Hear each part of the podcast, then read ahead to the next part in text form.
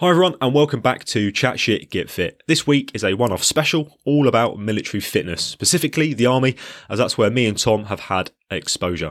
While this is a pretty long episode, even after cutting out some of the waffle, I think it does offer some great insight, especially if you've never served in the military. So what do we talk about for just shy of 2 hours? Well, we start by discussing some Instagram comments. So I did my usual polls and this one blew up and I was inundated with messages. So we go through some of these, and while some are more emotional reactions, I should say, i.e. everyone is fat and lazy, some were more constructive and did lead to some great discussion, which we do go on to in more depth in the episode. After that, we go through the Army physical tests, what they used to be, what they are now, and what we think about it. We've probably got some of the minor details wrong, especially if you're in the military, you'll probably pick up on that, but I'm sure you'll get the idea and the core things we're trying to say. We then talk all things preparation for joining the Army physically, so if you're out there listening and are perhaps interested in joining or know someone who is, hopefully what we say should be able to help you out. We then finish with what we think the future of the Army looks like in terms of fitness. So it's a stacked episode for sure, and I hope, military or non-military, you enjoy this week's episode. First up though, I've got to introduce the latest addition to the podcast, a one Mr. Oswald Mosley. Let's get into it.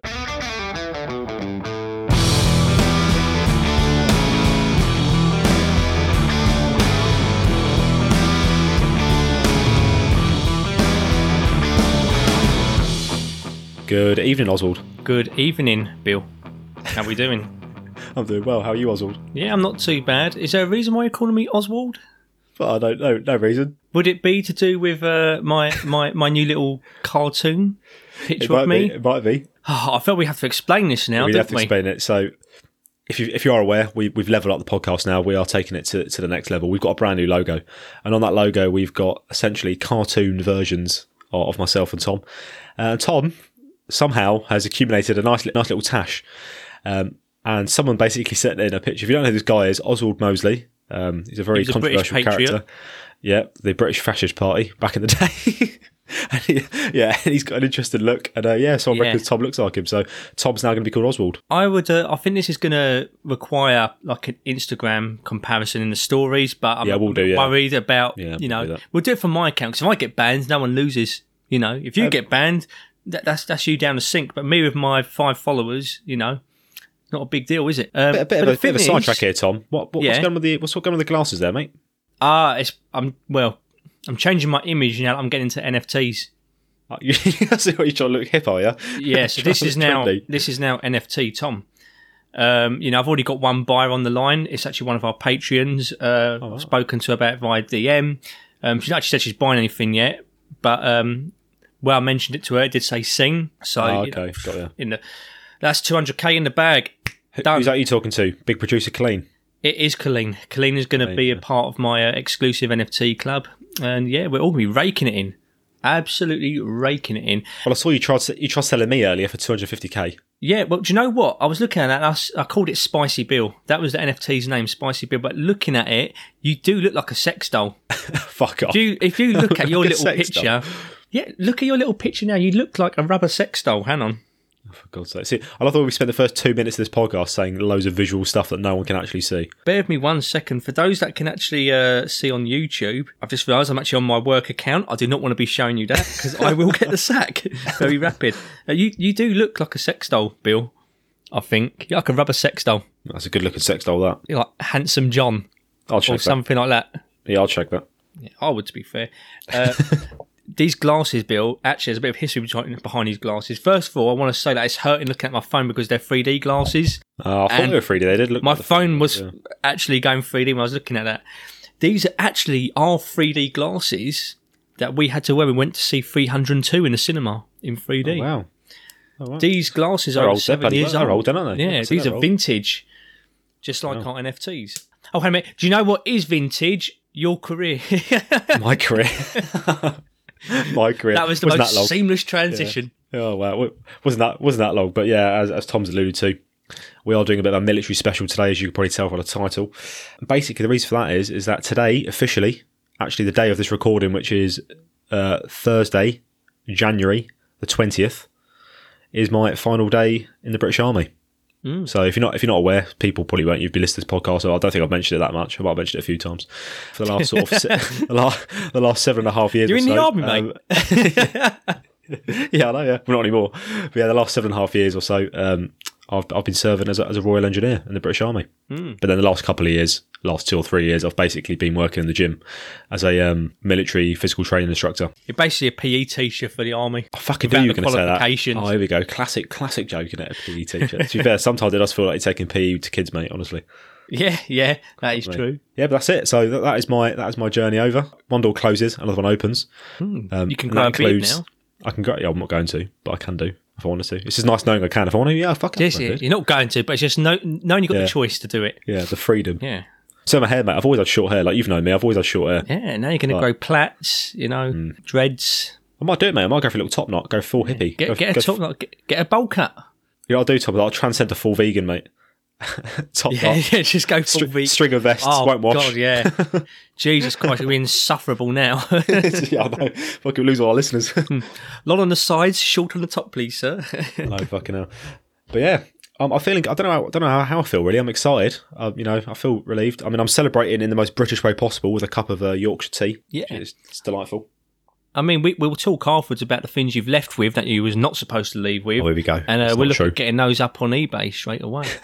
Yeah. 15 combi tools. 15 combi tools. We combine that with my 16 combi tools, and we're in business. We can sell off the NFTs. Yeah. We can sell personalised combi tools. And that's basically what I'm doing now that I'm not employed by the Army. I need to make money. So, yeah, I'm selling combi tools. Yeah, unique ones. On eBay. If any of you are actually that bothered, I'll give you a little insight to what's next for me then. So, obviously, the podcast's still going to be going. Better than ever. As I technically have more time now. But even though it's still going to be the same, basically, because we put a lot of time into it anyway. We're also... is something you should be checking out is the Train Primal. So if you're not aware what Train Primal is, so that's the online coaching business that I own, where we do sort of like monthly membership packages. That's something I'm going to obviously carry on with, could put more time into that now. But the big exciting news of that is that we're going to be doing more content on there. So head over to YouTube, search up Train Primal. You'll see our logo. It's like a little hybrid animal face thing. With like an NFT. Train Primal next to it. Like an NFT, yeah. And give it a subscribe, because in the coming, I want to say about probably a month's time, I'd say, we'll have the first set of videos produced. We're basically doing a big content drive in there. So that's going to be really exciting. I've got loads of time to do that. So I'm looking forward to that. Make sure you check that out. And also going to be doing some coaching as well. At a local CrossFit box, which I'm really looking forward to, because it's basically what I've been doing for the last couple of years is coaching, class set group settings, but to soldiers, obviously. So I'm essentially we're doing a very similar thing, but just in a CrossFit setting. So that's going to be good. Looking forward to that. Can't wait to hear you talk about neutral spines. Oh, don't go there. Yep. Big toe boxes, so forth. I've got to make sure I don't do, Tom. This is gonna be really interesting. There's gonna be people. I know there's people who actually go to this gym who listen to this, but I'm gonna have to make sure I don't use any army terms. Like the classic army ones you do on PT. Yeah, at the start of sessions, stand by. Stand by. Wait till you do a Brecon Point. I still do that when someone's not been filled up, like our cleaning sprays. Mate, the worst thing is as well, there's a couple of people there who I know have actually served before, so they will know instantly. If I even slip up once, they will just look at each other, or they'll just look at me and go, "Oh my god, what have you done?" I'll tell you what, though, mate, there's nothing more pleasurable when you do accidentally give a Brecon Point at someone that has no idea what it is, but straight away they feel the force of nature from it. Oh yeah. It's like electricity through your fingertips, straight at them. Straight in your spine. Straight into their spine. I'm forcing it to be neutral. Like a magic spell. It's not possible to have a neutral spine, but you will get a fucking neutral spine. Yeah, exactly. Make it neutral. Rigid. Make it neutral. Yeah, exactly. There you go, rigid. You'll be banging that one out left, right and centre. Oh, God, yeah. I'm going to have to change my vocabulary, aren't I? But that's what I'm going to be doing. I'm not sure if you're even that bothered, but yeah, I'm looking forward to it. I'm excited. The military's obviously given me a lot, including, getting me more into fitness. So I suppose that's kind of, so obviously I don't know if the podcast would have existed if I didn't have done that. I don't know if Train Primal would have existed if I didn't have done that. There's loads of things that probably wouldn't have happened. So yeah, looking forward to it. So today, on that note of me leaving, we are now going to talk about the Army.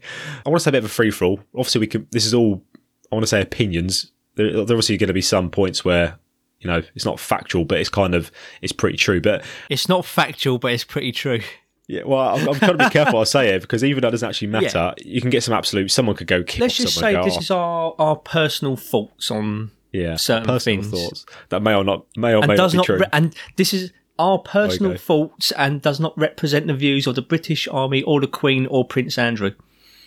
Or Prince Andrew. Because as we know, he has some very different views and morals. He does. Yeah, he does. Yeah, he does. He does. No, so I didn't have to call him His Royal Highness. He did. Yeah, he lost that. He lost that, didn't he? He's lost that. What a donut. Yeah, so today we are talking about all things military fitness. Now, this one, I'm not sure how long this episode's going to be, because I did a few polls, like, you know me, if you listen to it, if you're a regular listener, you know me, I love a good poll, you know, Bill and his polls. I'm going to, that sounded really weird, didn't it? I did. But yeah, so I've never had so much engagement on any of my polls. I literally, there was like over 100 people voted on each one, and then I was just getting inundated with messages with like responses. Some of the responses were very emotional, which we'll go on to hear. And some were sexually aggressive. I won't go that far, but some of them were more thought out, I'd say. Some people had quite a lot of substance behind it, which we'll discuss those ones. The ones that are a bit more sort of from the hip, we probably won't discuss those in length. But yeah, the ones that people actually, you know, give me a paragraph or so, yeah, we'll go into those. And then we're going to talk about, you know, the new fitness test and all that sort of stuff, but we'll go into it. I'll start the polls then. So if you've got yourself a cup of tea or something, or you're driving, you know, sit back, because this bit's going to be quite long, because we've got loads. First question.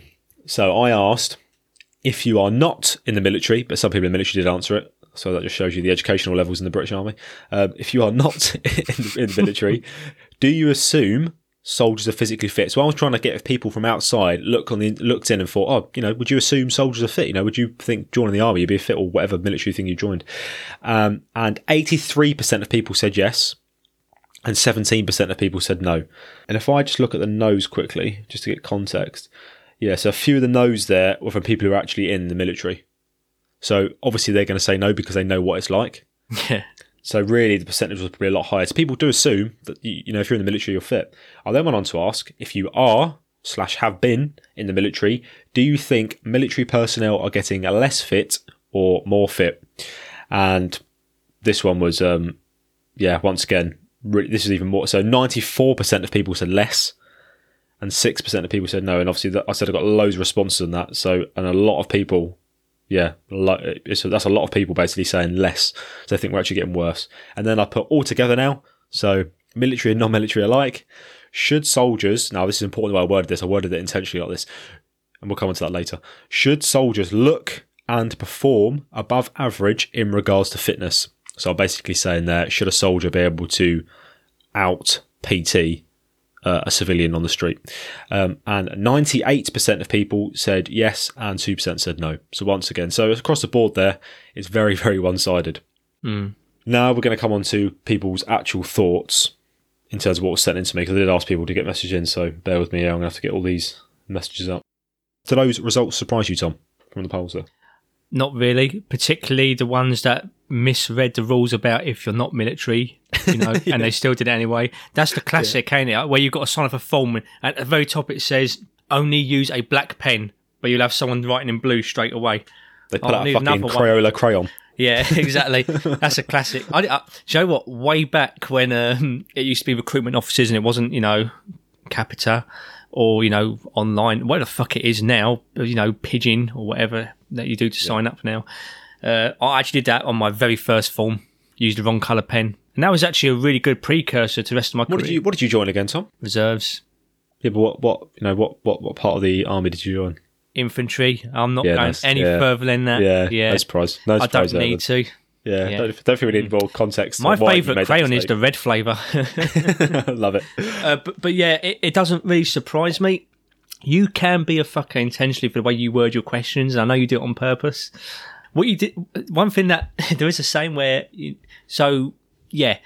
looking and performing two totally different things. With the army, don't really worry about aesthetics. However, there is a quote where it's something on the lines of, you know, if you look alley, you'll fight alley, or something along those lines. Well, yeah, I can see why people would think you'd look, because remember, if you were a kid, let's think when you go back a few. When I always have memories of, like, when I was younger, and you perhaps walked past a reserve centre or like an actual camp or something, and you saw you just thought, fucking look at these 6-foot brick shit houses, like 6'4", like massive. You just assumed they were like massive blokes and like ripped. Do you know what I mean? You had that sort of stereotypical look. Well, the thing is, we've grown up on the Expendables, you know. Yeah. You know, Rambo, etc. Well, any military film, they all look fucking stacked, don't they? And then when you realise that the average soldier just looks like John down the pub. You know, they are fit. They are fit, though. That's the thing. They are fit. Well, this is the thing. It's performance over stakes, end of the day. Yeah. So I'm glad that the majority of people realised that and voted yes. Yeah, well, I had a couple of people. So you say majority, but only two people. So over 100 people vote on that question about the look, and only two people actually got in touch. And I'll come on to those responses, but actually saying I don't agree with the look part, but I agree with the perform part, which is good to see that a couple of people went, actually challenged it, because you're correct to challenge it, I'd say, because I know many people in the forces who look pretty average, but even below average, some of them, as we call them, battle pigs, and they are absolute fucking machines when it comes to physical activity. But at the same time, I've met people who looked apart, but just don't have that fucking mental fortitude to, say, get any weight on their back or even perform well under stress. You know, it's not just about looks. Or you've got the other side, you get people who they get absolutely ripped in terms of like the bodybuilding style. You get them on a fucking 2K run. Yeah. God, it takes about an hour to finish. I've known someone exactly like that, built like a brick shit house, like you said, really strong, no problem with doing like any kind of resistance work, even like body weight, like push-ups, etc. Absolutely fine, picking things up, absolutely fine. But on the warm-up for a tab, they're wrapped in, that's it, they're on the wagon, you know, they're running back in the van, they can't do it.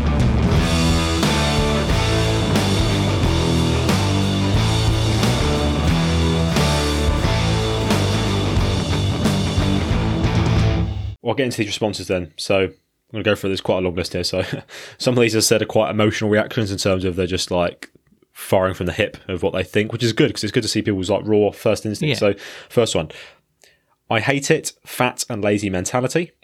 They get paid to be fit. Now, I know this is actually a very simple statement, but this is one I think we're a little quick discussion on. They get paid to be fit. And this is something that's always interested me with the Army, is that it's true. You're part of your working day. So for example, the unit I just left, you would do PT on a Tuesday morning. You'd have sports afternoon on a Wednesday. So Wednesday at lunch, after lunch, you'd have sports. Thursday morning, you'd have PT. Friday morning, you'd have PT. And this is during the working hours, bear in mind. And on a Friday, you have half a day. So you're going to work 8 o'clock. Then at 10 o'clock, you'd have PT. And then afterwards, you'd finish for the weekend. So I can see what this person is, because the person who sent this in is actually a PTI. So I can see the frustration of when people don't bother, or they don't, like, they just fucking can't be arsed, or they don't, but it's like, well, it's part of your working hours just to go do some PT. Mm. People outside, that's a massive barrier to people on the outside. Time. People have to get up really early, or they've got to fucking afterwards. Are you going to say it? Are you going to say it? No, I'm not saying anything. I'm not saying the buzzword. You're not going to say civvies pay $1,000 for this? No, I'm not going to say that, no. But you know what I mean? Sure. It's where it sounds like it's going. Well, it depends how much your time's worth, doesn't it? But you get what I'm saying, though, that there's people out there who find it difficult to get, you know, activity done because they work all day. And then they've either got to find time afterwards, but if they've got kids, or they've got the school run, or if they've got other responsibility, like dinners, prep, all that sort of stuff, or they've got to get up super early. And then you've got these people fucking in the Army who just can't be arsed, but it's literally part of that. They get in work at 8 o'clock. It's actually fitted into your shift almost. Yeah, and you're getting paid for it. That's part of your paid hours. So I can see that statement there. It's something that gets brought up a lot, but I can see it's got a lot of validity to it. I don't know what you think. Would you agree with that? Yeah, It does have validity to it. Look, you are going to get people who sign up, pass the bare minimum, and then they just think once they're in, that's it, and they just slack off from there on. It's almost like they're resting on their laurels, and that's not the case. Mm. So, I mean, it is the case that is what people do, but it's not the case that's how they should be behaving. There are people like that. At the same time, I can have a bit of like empathy that... See, we're going to talk a bit more about where the Army is moving in regards to fitness, you know, in the future, later on. But at the moment, it is still not as personalised as it could be. So for one person, it could be, this is easy, why is this person struggling? For that person, what you're currently doing at that time might not be as doable for what that person's doing at the moment. So they might be constantly going RPE 10. Yeah, there's a really good response, actually, which ties in with that. So we'll elaborate more on that in a second. Good, I like this person already. So these ones, we're fucking away a world-long chat here. Okay, so this one's actually from, I'm not going to name anyone today, just simply because I don't want to, like, put anyone on the shit, essentially, even though this person is a civilian. But they said, I think the Army standard is higher, but I think your position within the Army then dictates your ability to maintain that fitness. Or that's how it seems from the outside. The boys I know in the bootnecks, for instance, are monsters. Whereas I have a mate who is some sort of medic who can run for days, but his fitness, like overall fitness, isn't amazing. Mm. Yeah, it's role dependent. Yeah. But there should be a minimum standard. And then he went on to say, I'll just miss out the bit where he's responded to what I said. He basically said he was in the cadets. He goes, yeah, I know I'm hard. And he goes, an officer once said to us, it doesn't matter what role you go into, you are a soldier first, which I suppose is what you get told pretty much from day one. You're always a soldier first, even if you're maybe a clerk, for example. Maybe not for a cadet, but for... Yeah, yeah, maybe not. But this fucking...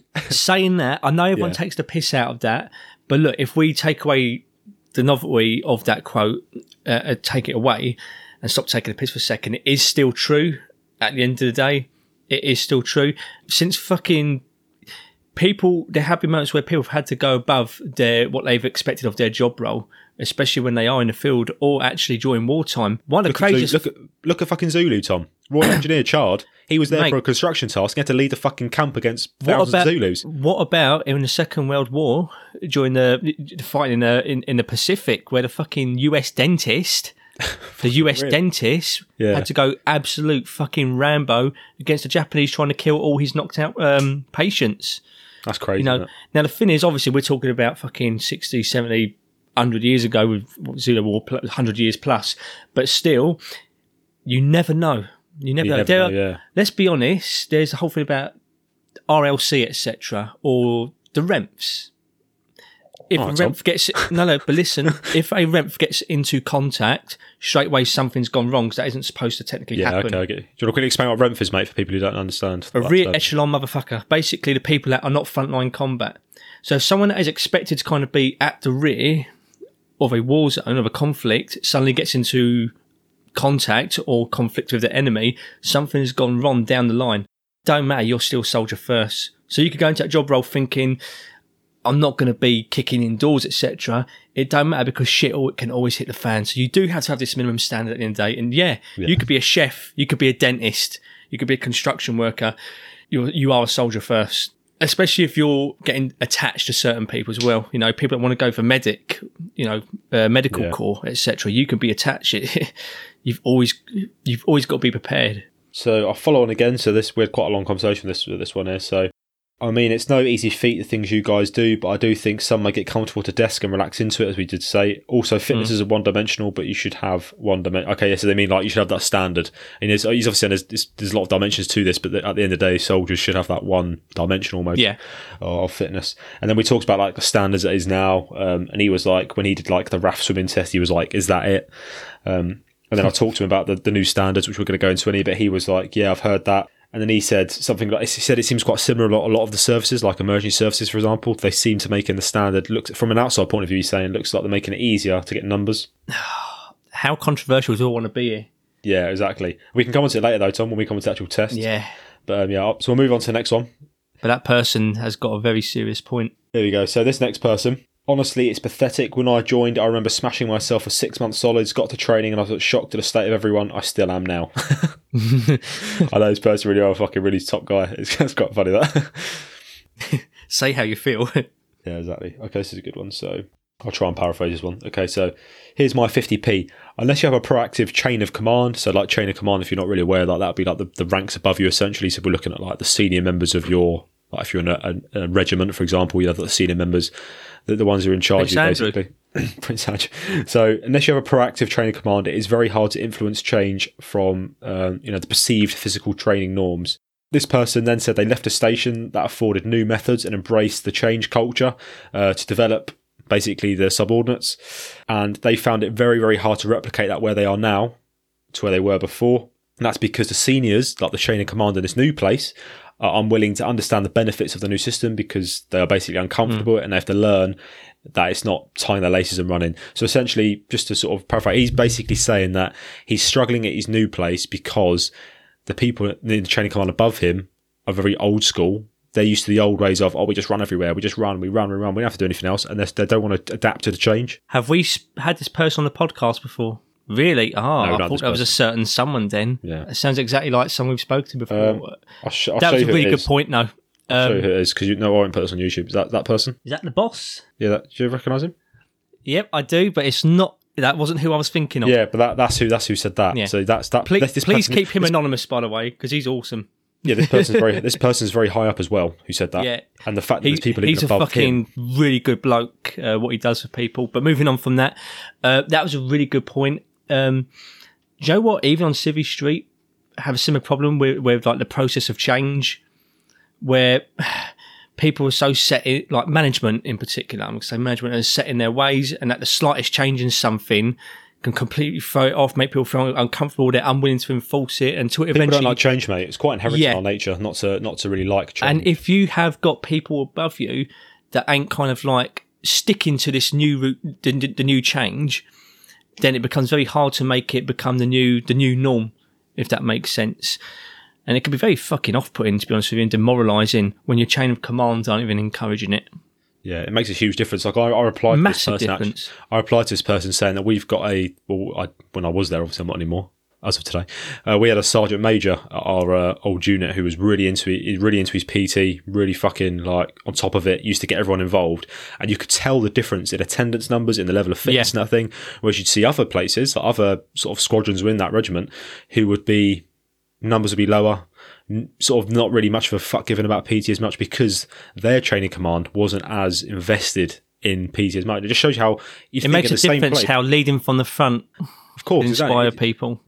But you'd think it'd all be in unison because we're all one big regiment, but it doesn't matter. Your training command's huge, and as that guy correctly said there, like it does make a massive difference to sort of the PT. Joe, what some of the best times I had with my unit was when ROC would actually fucking get green kit on and come out into the field with us because he just generally loved what he did.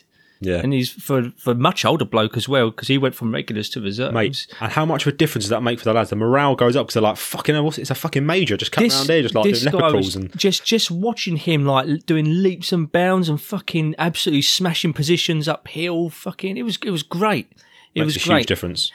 And, you know, then you've got younger guys who you know, like younger NCOs, and it's just like, mate, I wouldn't fucking follow you into a fucking ditch if you paid me, which is pretty much what is happening here in this situation. Yeah. But, like, yeah. What do you mean? Having a higher up being that inspiring, it's just so infectious. Yeah. And there's that old thing, isn't it, about, like, going to war with people where, I mean, I've never actually got to go to war, but you can kind of see it. In regards to you will follow certain people. Yeah. No matter how rough it is, you will follow certain people. And when you have like a very uninspiring chain of command, NCOs, it makes a massive difference. Next one is, so I'm at a mixed unit working with the RAF, and their fitness levels differ to the Army and the way they do business. I recall having a conversation with this person, actually. I'm sure he said that they don't actually have PT. They are just they have timings to do their own fitters, but they're just expected to, if they pass the tests, they're left alone. If they pass if they don't pass the test, then they obviously get smashed. If they're basically, because obviously they don't have like the RFT as we're going to go, they don't have like the same test as the Army do. So I think his understanding was you do your own PT. If you pass a test, you're fine. You're left alone. How do you feel about that? Well, I think it's very different, the RAF and the Army, in terms of like what you're expected to do. Do you know what? I kind of agree. I do kind of like how, look, as long as you pass, I will do it, then just do what you need to do. But at the same time, I think Fizz, in this setting, in a military setting, Fizz is also a bonding experience. Yeah, I was about to say team cohesion's huge, isn't it? Yeah. So, and you get to push each other on, and sometimes seeing the person next to you going a little bit further, you're like, no, I don't want to be fucking last. I feel like a lot of the job roles in the RAF, though, I don't think it would fit their culture of like doing a hacking fucking log run. Do you know what I mean? I don't think they have to do that when they're flying planes or helicopters. That's what I'm thinking. I mean, maybe the RAF Reg would have something different because obviously they're a little bit. Are we talking about them? Are we going to go there? Are we going to mention it? Let's not get controversial. Have we ever mentioned the 5-miler? Let me finish this quote. So they, obviously that's the way they do business. There is also units of Army Air Corps here, and their fitness isn't high in comparison to, say, an infantry unit or even my old engineer unit. As I said, COVID has had a huge impact with regards to conducting the RFT and the SCR. So they're the two fitness tests we're going to talk about later. So people are just in effect return to fitness. We had a bit of back and forth. He basically said, yeah, I agree. There's self-discipline to do PT, and there was loads of opportunities, even in the height of the lockdown, 1 hour a day for a walk. But essentially what they're saying is, which is what other people have said as well, is there's a lot of different aspects to the military. Obviously, if we just look at the Army, for example, there's multiple different cap badges. I know we said soldier first, but if you compare a parachute regiment to a detachment of clerks, you cannot expect them to be at the same level of fitness. Do you know what I mean? No, of course. So, but at the same time, I have met people who have the remphiest position ever, but they would fucking, they should be going special forces with their fitness, but if they're not up for it, I've always said it about you. Oh, I've always said it about you, haven't I? Yeah. Well, what are you, like, ninth fittest bloke in the army or something like that? Yeah, something like seventh. That. Nah, leaving on a high. Yeah, well, you never got first place, Bill. Do you remember that fucking what was it? Yeah, that dentist. Yeah, in World War II. No, the fucking dentist in the art. Do you remember him? He came to that competition I held at the barracks. Yeah, I remember you telling me. Yeah, absolute, we were having unit. A giggle about it. Yeah.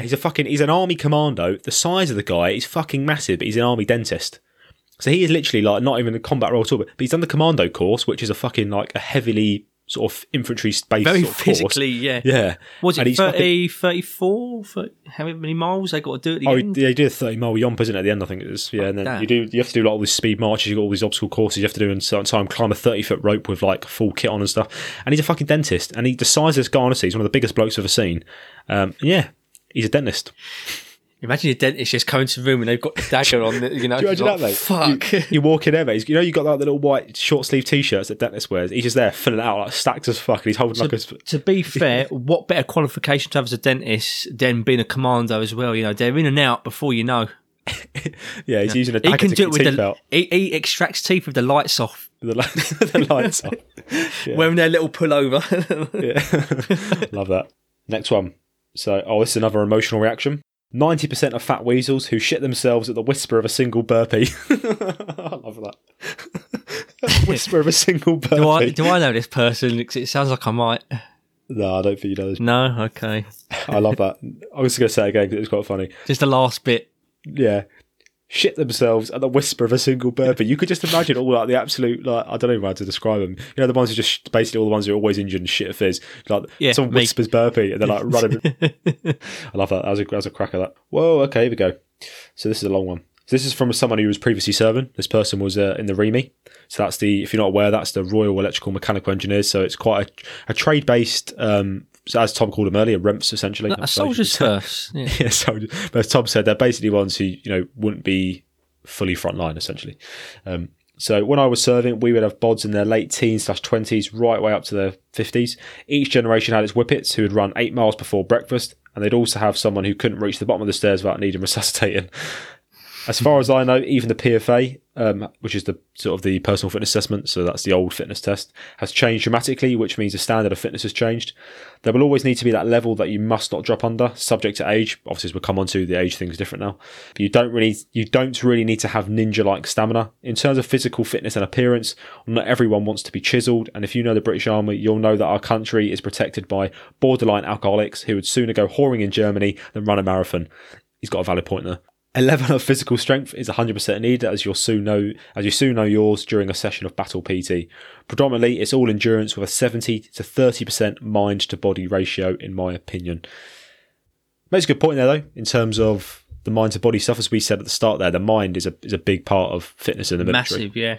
Massive part of it. You can look pretty average, but if you've got solid mental robustness, you'll find these people, they could be on a log and they just won't let it go. Yeah. You'd be like, well, where the fuck's this come from? Jesus, not only that, but I kind of feel like I'm getting ahead of myself here because I want to talk about it more in depth later on. But what people don't seem to understand is that athletic ability is very specific to how you train.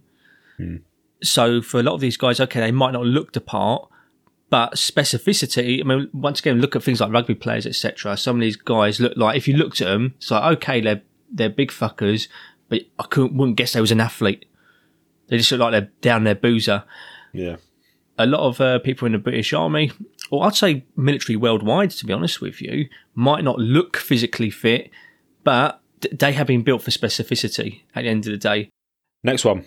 So this is actually a really good point. I like this one. So we have nothing to focus our training on, so you just end up training for the sake of training without having an aim. PT is definitely better than it used to be, where it used to be just endless runs. More competition would be something. So this is a person who's been in the army for a very long time, and I think the point is a couple of people actually made the same point about nothing to focus on. So what I mean by that is there's no real sort of, I'd say, punchy tours coming up. So like back in the days of, you know, the Herricks and stuff when it was Afghanistan kicking off in Iraq and that. Herricks, there was Helics. That's what I mean. There was a solid aim there. If you know you're going to fucking war, you are going to make sure you are physically, you've got a lot of motivation there to be physically prepared. Whereas now, there's not really anything happening. It's all just a lot of construction tours. Well, obviously where I was in the engineers, a lot of people going on construction tours.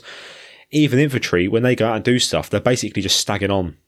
Like, they're just staggering in sangers and stuff. Everything at the moment just now feels experimental, doesn't it? So I can understand that point. It's not a massive excuse. You should still be prepared for anything, because people could wage war a job for hat. But I get the point of, well, if there's nothing really happening, it's very hard to motivate you, especially like when, I mean, motivation is crucial. Having that end goal perhaps could make a big difference. So I understand that point. However, world events can move very, very quickly. Yeah, absolutely. Here we go. So here's another one. So this is from another person who's actually a civilian. Did my work experience at RAFC Cranwell in year 10. Got the sit-in on an officer training school PT session. In my head since then, military fitness was above and beyond. Though I also remember one of the lads that did that work experience with me kept decent pace with them on the run after the class. They were trying to impress you. Yeah, basically. The RAF like to impress children. Wasn't Prince Andrew RAF? Prince Andrew? Yeah, he was in the Falklands. He flew in the Falklands, didn't he? Yeah, he went to Falklands, yeah. Cheeky little fucker. I'm just going to read this one. I'm just going to read this one because this is a cheeky little fucker, this one. So he put, excuse me, don't make PTIs like they used to. Little fucker. This person clearly knew my job, bro. Off your Christmas list. Okay, so this is a good one. I think a lot of the time it isn't progressive and people don't improve. And a lot of the time you aren't getting educated about what you're doing. Mm-hmm. Unless you're into training yourself, phys is just an activity to break up the working day rather than something you'd improve on. I mean, there are some knowledgeable PTIs, but I wouldn't say many. Yeah, I'd agree with that straight away. There's obviously a lot to that, but yeah, straight away it's. We'll talk about it more as we talk about how PT is as a whole, because that's basically talk about the system as it is itself. But yeah, at that point, I think it's getting better. But a quick answer, yeah, I'd agree. So next one. On paper, the Army is definitely improving in terms of phys. The regs do a good programme. It's refreshing to see more barbell sessions to build strength. This isn't really filtering into the reserves, though. So, Tom, we'll get your points now, actually, after.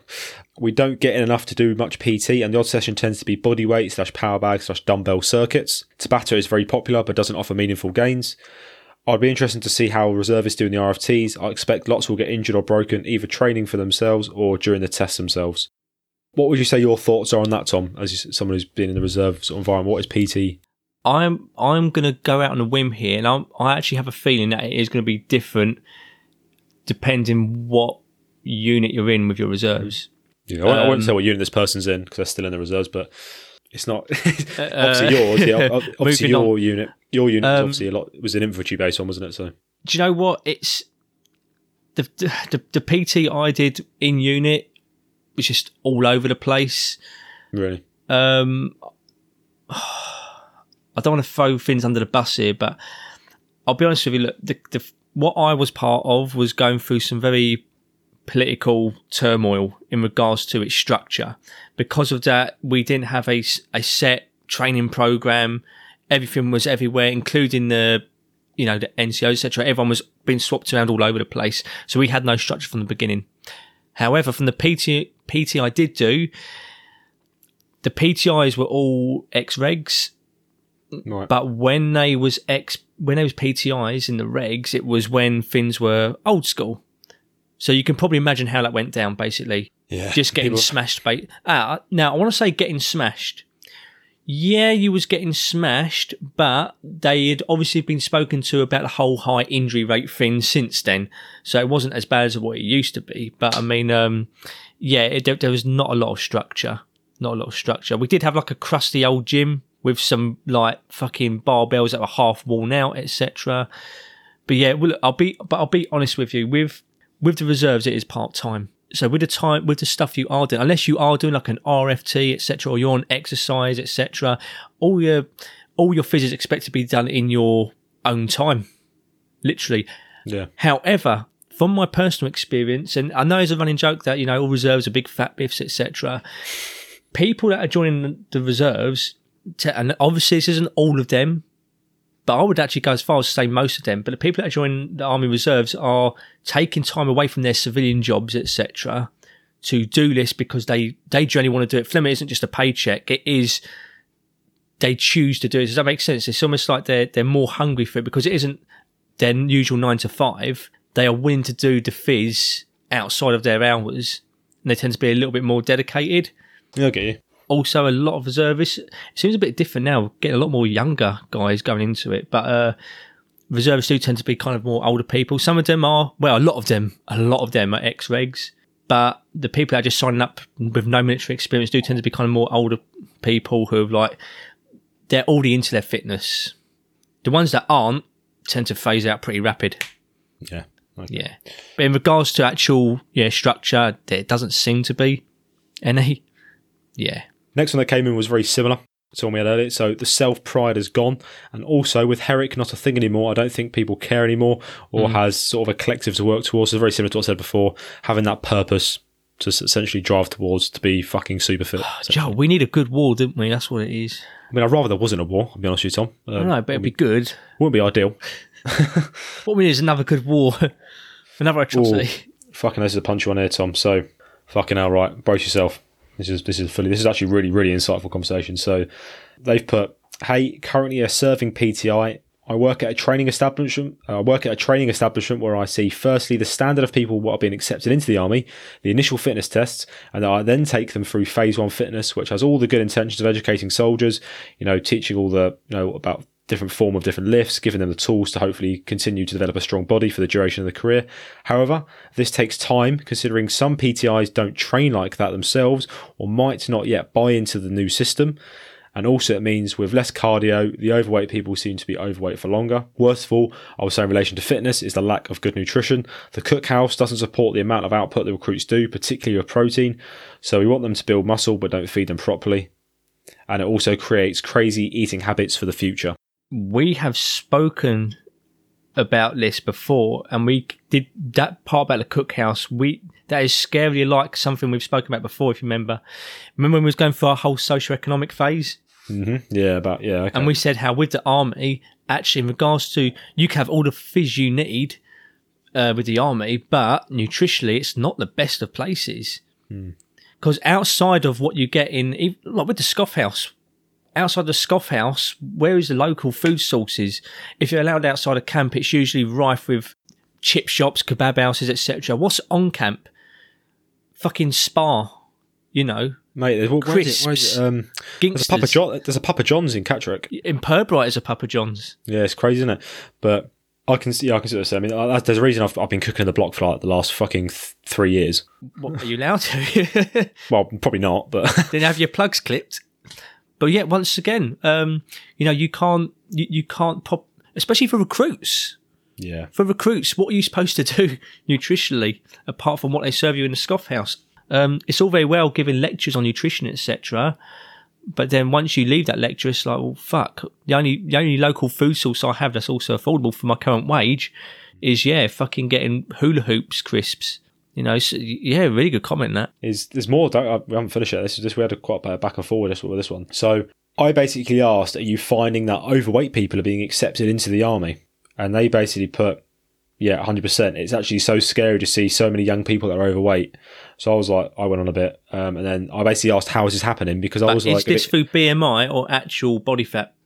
Little caveat to that. I'm thinking... Well, she said, it's scary. She's put to see. So I'm guessing she's looking at people and going, you look overweight. Yeah. The only caveat to that is because I tend to train people that are going into the military as well. At civilian gyms. Is they tend to go off of BMI. So it's like, okay, oh shit, yeah. So the army doesn't use BMI. The army uses BCM. So you basically do height, weight, and waist. So they measure your waist. Why the fuck are they asking my clients for BMI? I don't know. I've not done BMI for 8 years. We do BCM now. Yeah, bear in mind, this is for actual recruits. This is selection. So so this person spoke to the recruiting centre because I wanted to obviously find out. And they said, basically, in the recruitment centre, they're just civilians who follow a tick sheet. And then they went on, this is a really important one. This is really surprising, this. Okay. So they said mental health is another thing they don't screen heavily enough for. We have recruits turning up, going man down with depression and suicidal thoughts when they have had previous history of this and it isn't considered. It's such a failure on them as people and also the people who have to deal with this. I've had people come through with such bad dyspraxia that they can't even talk properly, let alone how to back squat. But the obesity is awful because maybe they'll scrape through training, but then they will always dread PT at unit and most likely be unhappy and anxious, which could then put them on a spiral of continued shit eating habits, etc., etc. So quite a loaded one there. Start with the mental health thing. What surprised me at that point is the army has been pushing about mental health for like the last few years now as like a massive drive. And the fact they're letting people in who've got previous, surely that's a bit of a failure. A couple of things for me is one, the army and mental health is just, yeah, a fucking nightmare. Don't get me started with that. Two,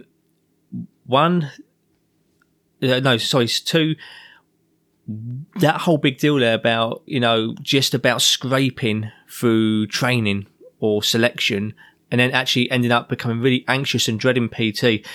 That is a massive deal. It's huge, yeah. That is a massive deal. And I'm so glad whoever this person that sent this in has actually mentioned that. And I'm hoping if any PTIs are listening to this, they actually take this into account.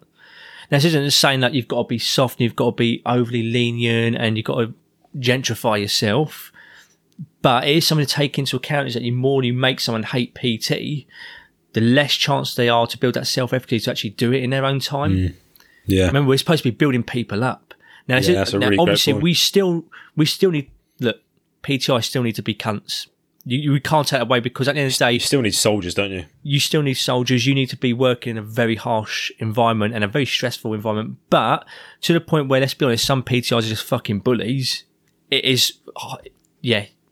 That's a really good comment that they just made there. You could argue there's a failing on the part of either the training process through training or the recruitment process for letting these people in the first place. As harsh as that sounds, if someone looks like they're going to struggle already before they even got in, you're kind of setting them up to fail almost. You know what I mean? This kind of actually goes hand in hand with another comment that was made earlier on. And look, let's be honest here, the Army is just looking for numbers. Yeah, a lot of people are just being kept in just for numbers, or getting through just for numbers. And it is frustrating. We'll come on to more later on as we get into some of the other comments. But yeah, I think, let me just double check if they said anything else. Okay, here we go. Got you. So I'll be interested to hear it, because some good ones so far. Yeah, we're in a weird place, I think, in the Army of adjusting to a new generation of people coming through, which is true, and also transitioning with the times of the world. We're also trying to keep some sort of strength for the military. It's very interesting to be a part of. I think that's true. We are obviously every generation changes. We're, you know, the world, you can tell just by looking at the Army adverts now, the generation of people they're trying to appeal to is very different to what people had before. It doesn't necessarily mean it's bad. I mean, we've got to adapt. You've got to adapt to the generations. I mean, those advertisements were awful. They were awful, you're right. But apparently they worked. Apparently they worked, though. A little too well, obviously. If you look, I don't know how much of this was just fucking them trying to pull the wool over, but they showed us some stats at one point. I was in some meeting somewhere. They showed us some stats saying how the actual that recruitment drive was actually a massive success in terms of the numbers, because you've got to think they are appealing to a different generation, whereas the people who are interested though is seeing the retention of those recruits though a month into their phase one. Well, I think that's actually what someone said, because the people who we were watching it and we were like, obviously when we joined, we were targeted in a very different way to the way that new people are being targeted. So obviously we're not going to like it, but then they said to us, well, it wasn't advertised for you. We didn't make these adverts for you. We made them for the current generation. I was trying to think of like some of the taglines for those old advertisements. Or was it like losers like me, or, you know, all these, you know, where basically you could be yourself. Yeah. And this, 1 month in you realise, I can't be myself here. The adverts have lied to me. The Army was putting too much... I think they were putting too much faith in their own ability to change people into soldiers through training. Do you know what I mean? They were assuming it doesn't matter who you are, it doesn't matter what your background is, we will turn you into a fucking super fit fighting soldier by the end of your training. And unfortunately, as we're finding out, it's not always the case. No, it's not always the case. I mean, it's always been like that, to be honest with you. Of course, like, it's always going to be like that. The military's always been kind of romanticised. And when people think about, being in the military, the first thing they think of is just in the uniform with a weapon. I don't know, we've all thought about having a last stand somewhere, let's be honest. But when you actually go there and you realise, fuck, actually this is, you know, very stressful, you know, and it's a lot of fizz involved, suddenly they change their minds. I've just found the recruitment posters, so phone zombies, Army needs you, selfie addicts, to be fair with current state of the Army, that is true, there are a lot of selfie addicts. Me millennials, snowflakes. Yeah, look, to be honest with you, this was awful advertising. I'm probably one of the most lenient people in the fitness industry, but when it comes to the Army, you are looking for a very specific mindset and recruit. Who the fuck they was targeting with these posters, I have no idea. The new one's better, though. They brought back explosions and shit in some of the newer ones. Explosions and shit, bayoneting children. Fucking what? Stuff. What? Oh, God, Jesus Christ. Bayonet. All the good stuff. Oh, God. Right, next one. So this is the first person actually made a comment about my special wording. So they put, perform above average, yes. I don't think a certain look matters. I was then basically saying, yeah, like that's basically what I was going for. I don't think aesthetics account for much until you start getting into realms of clearly being overweight. Then I do believe that's going to have a negative effect on performance for sure. So obviously saying if you get to a point where you're getting, you know, quite a bit of timber, yeah, it's obviously going to slow you down, essentially. Increase the chances of slowing you down. Next one. Fitness in the military is shit. You know what I've been through, mate, and I can still beat all of them. It's this person, obviously I won't name them, but they went through some stuff illness-wise, quite serious, and they're still saying they can beat people, so they're obviously not too impressed. And they're a PTI as well. So, okay, so this one's really good. I like this one. I could rant all day about this, but I'll try to keep it to the point. I think it's probably better now, but when I was in the regs, I could pass all of my fitness tests, never failed one, but when it came to actual PT, runs mostly, I just found it so hard to keep up with the lads and the pace that it was always run at. And for that, I got given a lot of shit and dreaded every PT session. The place I was at, it was always a run. I asked for help and got told to just stop being lazy. Of course, fitness is needed. I think there's still a big difference to what you're expected to do for tests than what you do for PT with your unit. Like, why is a 2K best effort under 10:30 than you're doing a steady state run at 5 min/kilometre pace? It's a very, very valid point, actually. Hopefully, it's better now. Ask for help. I just think the attitude in general is tests don't mean shit, and you're a bit of a shit soldier if you're not up the front every PT session, or if you're unfit, you just need to be fit by next week, or you know you're just not trying hard enough. This is good. Hopefully that makes sense. Maybe I was just a biff, but rants over. No, that makes perfect sense. And it's actually one of the reasons why I'm glad that things are changing in the right direction with the Army and fitness. To be fair, I get that point because I see it on PT, mate, even where I was just there, but like, I've seen it before. There's certain standards on the PT tests, which are very low, as we're going to come on to, but then you can go on a PT session and you'll get absolutely thrashed an inch of your life. Mm. You could pass every test, so essentially you're, you know, according to the Army, you are deployable, you are operationally deployable because of your fitness, but then PT will be very, very different. Once again, this kind of comes down to what I was talking about earlier with like being specifically adapted to something. Mm. You know, racing snakes are always going to be fucking racing snakes, but as soon as they get a burden on their back or weapon in hand or something heavy, suddenly they're not in shorts and trainers and fucking ankle socks, suddenly they've got a bit of weight on them. And they're on uneven ground and they just collapse. But at the same time, the person that struggles with like a nice squatted run is an absolute marching beast and actually has that mental fortitude where they can smash enemy positions, etc. I was thinking an important note there is the language as well. We spoke about it earlier about people dreading PT. I think that's another example. Just getting given shit every PT session just because you don't happen to be at the front of a run, and then you're now dreading PT. What's that achieved? You know, what is that actually achieving? I think we should be careful. We talk about language a lot, but even in the military, people need to be careful about what they say. That isn't us being snowflakes, by the way. Swear away. We're just talking about how we structure the translation of what recruits can take away from things, all soldiers. This one's not actually military related, but I've just read it again, and I need to make sure you know, Tom. Mike, one of the listeners of the show, big paramedic from Canada. He says, I cannot get over phosphate tilly listerine. I laughed way harder than I should have done. I forgot about that. Yeah, if you listen to our last episode on... what was our last episode on again? Phosphate tilly listerine. Yeah, but what was the actual topic? I forgot what it was. No idea. I forgot what the topic was. It was literally last week. It's quite ironic I forgot because it was nootropic. Yeah. I wasn't even taking a piss. I generally forgot. That was definitely intentional, but no. Yeah, so that, if you ever listened, that was our episode of nootropics. One of the ingredients was called phosphate titty listerine. We called it phosphate titty listerine. Yeah. He said he's going to give us a crash course on medical terminology, so we very much appreciate it. Ron, we gave him a crash course on medical terminology. Fuck you, Mike. Yeah, the correct term is phosphate titty listerine. Right. Anyway, let's get back on track. Back into the Army stuff, right? What's this one here? So, okay, here we go. There's another person actually who picked up on my intentional wording. I don't think they should look above average in fitness. It's like saying, does a PT who is ripped/fit have more knowledge and insight than a PT who isn't as such?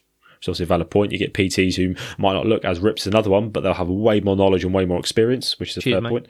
Yeah, exactly. I can't deadlift 60 kilo. But I can tell someone how to do more. You can tell someone how to do more. I do think their fitness level should be above average though, which doesn't always mean their look will reflect this, mainly because average fitness levels in the majority are poor. If you look at society at the moment, health and fitness is quite low. We are a society. We are a society. Someone just put, "Don't get me started," and then didn't say anything else. I tried prompting it, but they didn't want to say no more. This is quite a high up person as well, though, to be fair, so that doesn't surprise me. All right, say no more.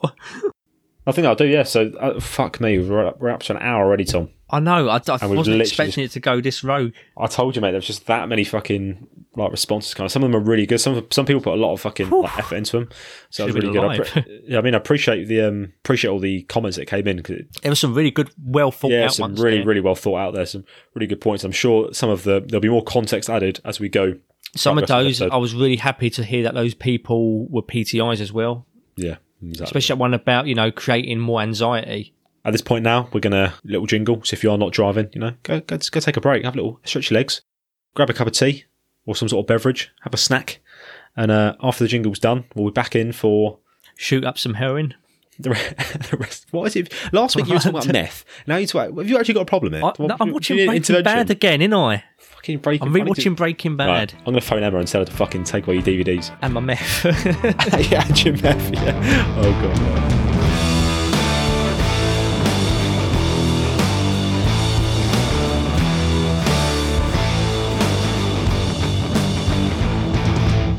Don't worry, I won't keep you long, but what a perfect opportunity as you're balls deep into this episode to tell you about our brand new Patreon, where you can get even more great content from us and support the running of the podcast at the same time. So if you head over to patreon.com/CSGF podcast, or you can see the link down in the show notes, you'll see we currently offer 3 tiers. The first tier starting at the price of a cup of coffee, but what you get with that is access to monthly Q&As, access to live podcasts, access to our Patreon feed with behind the scenes access, and you also get to join our private Discord server. Wowee, right? So hopefully we'll see you over at patreon.com/CSGF podcast very soon. Right then, let's get back into this week's episode. Okay then, next part of the show. So this is actually, this was going to be the bulk of the show, the rest of this, but we've actually probably spent more time on the poll. But anyway, We'll start with, how has fitness changed in the Army? So as I said at the start, I've now left. When I joined, it was very different. We did different tests. And Tom would have been the same when he first joined the reserve. So when I first joined, it was something called the PFA and the AFT. So the personal fitness assessment, whatever it was, that was a 1.5 mile run, max push-ups. 44 push-ups. Was it a minimum of 44 push-ups? Yeah, 44 push-ups in 2 minutes. And same for sit-ups, wasn't it? 50 sit-ups. 50 sit-ups? Yeah, in 2 minutes. And that was the minimum. And that was the minimum standard. Now, when you listen to that now in the day and age, you're probably thinking that's not a very good fucking test, is it? It's very basic, especially sit-ups, because it didn't make sense either. Like, how is this specific to the role? Do you know one of the reasons I've heard why they did it is when it was conceived, like back in the day, I don't know, it was the '80s, whatever it was. Apparently, it's because they felt hadn't been invented. They looked at what the most popular exercises were at the time. That's literally it. They looked at what was the most popular exercise. That's what I've heard. Yeah, apparently they looked and went, right, these are the most popular exercises. We'll get these because people will either be doing them and they'll be like, oh yeah, I could do that. Yeah. And they'll join. Not only that, but it's equipmentless. Yeah, very easy to do. It's equipmentless. It's cheap, let's be honest. So that was the old test. The difference with this one, though, is that the standards were different for male and female. And if you got to a certain age, I forgot the age was, I don't know if it was like 34 or something, basically you would then get like an extra 30 seconds allotted for your run time. So you'd get 11 minutes instead of 10:30 because you're older, essentially. But that now has changed, we'll go on to. That was the gym-based test. There was then a green-based test, so one in your army kit and your boots and shit like that. That was called the AFT, and that was essentially an 8-mile tab, so you're walking with a pack on. So you'd be wearing, depending on your... Was it the same? I think it was depending on your cat badge. I can't remember now. Was it cat badge? The weight would be different per cat badge. Yeah, cat badge. Yeah. So for infantry, for example, I believe 25 kilos. Yeah. 25 kilos, yeah. I think for engineers, I want to say 16 or 20, around there, I can't really remember now. So it was one of those two. Yeah. Basically, depending on your cat badge, you have a different weight, and you have to walk 8 miles. And for example, the standard was normally 2 hours. You'd have between 1 hour 50 and 2 hours is normally like that little window. They would say it would be 15-minute miles, but it was a lot spicier than 15-minute miles. Well, they have to do it a bit quicker because they want to give you rest. Well, your rest would count as part of the time, wouldn't it? So, yeah, exactly. So to give you like a water break. Yeah. Plus, if someone fucking dropped their water bottle and stuff, it would all count. So yeah, plenty of time. It was a pretty simple test. I mean, it wasn't very difficult unless you were quite maybe a small frame and the weight was an issue, but the only issue it was very boring. It was 2 hours of walking essentially. The thing is though, with the 8 mile tab, it was 8 miles for military fitness tests, like for, as a bog standard, is quite a lot. I believe it's more than what like the Americans were doing, etc. Mm. But traditionally, the British Army has kind of always been on its feet. Yeah. Like, especially like Falklands War, where, you know, our transport carriers, etc., ended up at the fucking bottom of the Atlantic. Yeah, man, Paras are fucking charging across the fucking Americans. This isn't any offence to our American listeners, it's just the way things kind of are. But if you wanted to get from A to B, you'd have a Humvee. Do you know what I mean? Well, what happens if that Humvee gets blown up? Well, we'll just call another Humvee. You know, with the UK, it's a whole different thing. We've always kind of been, you know, foot sloggers. Yeah, that's why it was, at the time of that being conceived, it made sense to have that, because that was the Army's thing. Obviously now it's changed because for a good reason. So, we shouldn't be expecting people to be walking 8 miles plus to get somewhere. It's a bit different now, yeah. Because you'd be fucked, wouldn't you? So, but, the old tests.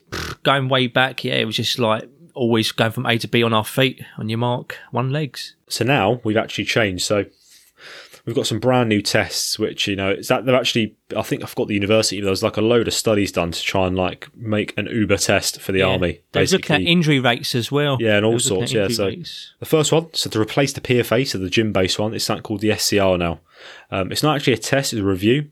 So basically, an assessment. So you can get read on the system, which will basically say like if you're under standard, but you can't like fail it. Essentially, it's basically an assessment to see where you are, to see where you're lacking skills. Where you need to be improvement. The next one, so when you do the next one, you'll be better off. So basically, this one is there's a lot more to it. Essentially, so I'll rattle through what you've got. You've got a medicine ball throw. So what 3 you do? 3 kilos. 4 kilo. 4 kilo is ball. 4 kilos now. Yeah. 4 kilo medicine ball. So basically, you sit down, legs straight out in front of you. You've got your back against like a board or something, or like a wall, and you simply have to push the ball in front of you as far as you can. Pretty simple. Yeah. You haven't got to get very far, I'll be honest. Like the standard for that is, I believe, it's 1.2 metres. If you think about that in your head, that's not very far at all to throw a ball. You'd be surprised at how many people fuck that up, though. Yeah, it's, people who are smaller. There is a bit of a technique as well, where like people try and... You've got to think it's weighted, so if you just try and push it straight forward and you ain't got that much power anyway, or false, it's going to start going down straight away. You've got to kind of angle it just up a little bit. Up a little bit, yeah. Not too high though. Not too high, because it is weighted and obviously you'll lose that force. But yeah, of course. You've then got the broad jump. So broad jump, you literally stand still, you sort of adopt a half squat position and then you just throw yourself forward, 2 foot takeoff, 2 foot landing. Like a long jump. That one again, you've only got to get 3.2 metres. I mean, no, not 3.2, sorry. I've seen people fuck that up too. I got the wrong way around there. So the medicine ball throw was 3.2 metres. The broad jump is 1.2 metres. We're making this very confusing to anyone that wants to join. I know, yeah, I do apologise. I was wanting to make this clear, though. The standards I'm saying now are for if you're at a unit, because when you join, as well, I think changes. We do talk about a little bit later on, the selection tests are very different. So you only do 3 of them. I think you do a deadlift pull, like on a machine. Or is it a little fucking pull machine thing? Drop that, Tom? Yeah, mid-thigh pull. Mid-thigh pull, that's it. Mid-thigh pull. So I think you do that, you do the medicine ball throw, and you do the 2K run. I won't go into it. Mid-thigh pull is basically deadlifting on a contraption that is stuck to the floor. Yeah, exactly. I won't go into it, but this is basically what you do when you got to a unit, essentially, after your training. So I've said the medicine ball throw, broad jump, you've then got shuttle sprints, so you have to do 5 20-metre sprints. You start on your belly, so you start on the floor laying down, and then PTO will fucking say go, and then get up, you sprint, fucking blah, blah, blah. For that one, you've got something outrageous like 40-odd seconds to pass it. The average is about, I don't know, it's between 20 and 25 seconds normally. So you can see, like, you can pretty much, like, jog it, essentially, to pass that. Mm. You've then got the hex bar deadlift. Once again, you need about, I think it's 10 reps at 60 kilos to pass. So Tom would probably fail. I'll be honest. Do you know what? I'll be honest with you. The hex bar, when it is, everyone I've spoken to has said a different amount of reps for it and a different amount of weight. So I don't know what to say about that. I don't know. Once again, the Army is on the same page. I'm confused. I remember, I've messaged you about it, and I messaged someone else about it because it was both different when I did it. So with that, it's just just learn to do a hex bar deadlift, and as long as you can get more than me, which is 60 kg, you know. You'd be all right. Yeah. But fuck me, I keep getting different answers for that. So, yeah, but once again, the stat, I don't think I've seen anyone ever fail that or get read on that. So, and then the final thing you do, so you do all of those, you could do them pretty much in any order, really. There is probably an actual order, but depending on space and how many numbers, you just do it random. But then the one you all do together at the end is the 2-kilometre run. Now, this is where it gets controversial. So, all these tests are now age and gender neutral. So, it doesn't matter. a man or woman, however old you are, the standard is the standard, which on paper sounds amazing. You'd be like, fucking yeah, Roger. Like, yeah. We're all in the army. We're all doing the same job role. Let's do it. Same fucking standard. But I'll put it to you after this. Okay, so the 2K run now. So it's less than what it used to be. So it used to be a mile and a half. 2K is now 400 metres less than the mile and a half, yeah? Mm. But there is a little warm-up beforehand. Oh, yeah, you do and then, 100 metres. And then literally as soon as you get to the starting line from your warm-up, it's like, what, 10 seconds, and yep, off you go. So the 2K run, Tom, I'll mention the warm-up because Tom mentioned it. You do an 800-metre run beforehand, but it has to be done in 5 minutes now. So you got to do warm-up? Yeah, you got to do 800 metres and it has to be 5 minutes. So you have to walk, jog, because you've got to long it out basically to do 5 minutes. I never knew that it was timed now. Yeah, you have to time the warm up. Yeah, and then you have a little shake off. You get time to have some fluids on, whatever. You're going to 2K run. So the old standard, mile and a half, which bear in mind is 400 metres longer than the 2K, 10.5 minutes. Or if you got to a certain age, you'd have 11 minutes. The new 2K run, you've now got. I might be wrong, give or take a fucking few seconds, but you've got 13 minutes and 10 seconds to do it. What, for the 2K? Yeah, you've got 13 minutes and 10 seconds to do the 2K. Really? Yeah. Might re-sign back up. It's fucking, like, honestly, the amount of people, obviously we're not saying, you know, running's the be-all and end-all, because we know there's more certain fitness, but there's so many people now who have been doing this 2K who, with the time they're getting, they're passing, but if they did the old PFA mile and a half, they'd all be failing. So many people out there now, because you'll be like, well, you've definitely failed because you would not be able to do another 400 metres in fucking 30 seconds. Yeah. Or something duff like that. So that's what the controversy is. People are basically arguing that what they've done is, because they've made it age and gender neutral, all they've done is they've brought the standard down so that the people who it was benefiting before can now still do it. Do you know what I'm saying? Yeah. No, of course. And, I forgot one though. I forgot to mention one, sorry.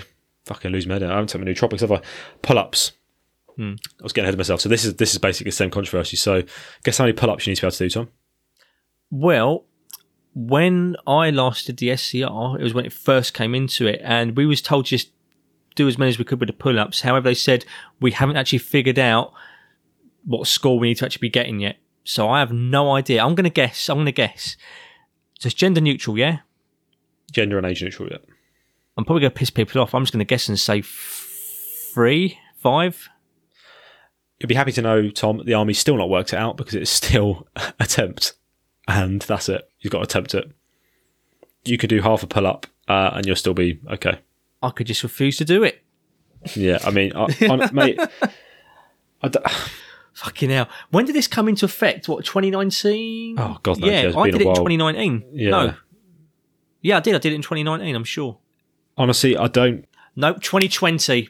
I did it at the beginning of 2020 because I did it when I first got COVID without realising. I don't want to go off on a fucking massive... I don't want to spend about an hour ranting on this topic, but there's people listening who I know are probably just as frustrated as me is that those standards are painfully low. Well, not only that, but like some of those, we couldn't even come to a conclusion of like, well, I've heard different... You need to get to a different score for this one, like with the hex bar deadlift. With the pull-ups, etc. Even the 2K run, I thought it was 11 minutes you had to get it under. I don't know if it's... We just don't know. I think it's different at selection phase and training. I'm not sure, because, mate, the thing is they do different things at different stages. It might be 13 minutes, possibly. I don't know. Well, thingy, another person I said earlier about how they were in the regs, but now that when they joined, they were saying about the 2K 10:30. I'm not sure if they meant the mile and a half, or if they just meant that when they joined. That sounds like a mile and a half to me. But this is the problem with the Army. It's very hard for us to all sing from the same hymn sheet because we all get different ones. Yeah. It's a bit of a nightmare in that retrospect. But that's the SCR though. But at the same time with the SCR, even though the standards might be a bit... The test itself is better. Looking at it itself, like the actual movements are like, actually this ain't too bad. The only thing I'm a bit funny about is the med ball throw.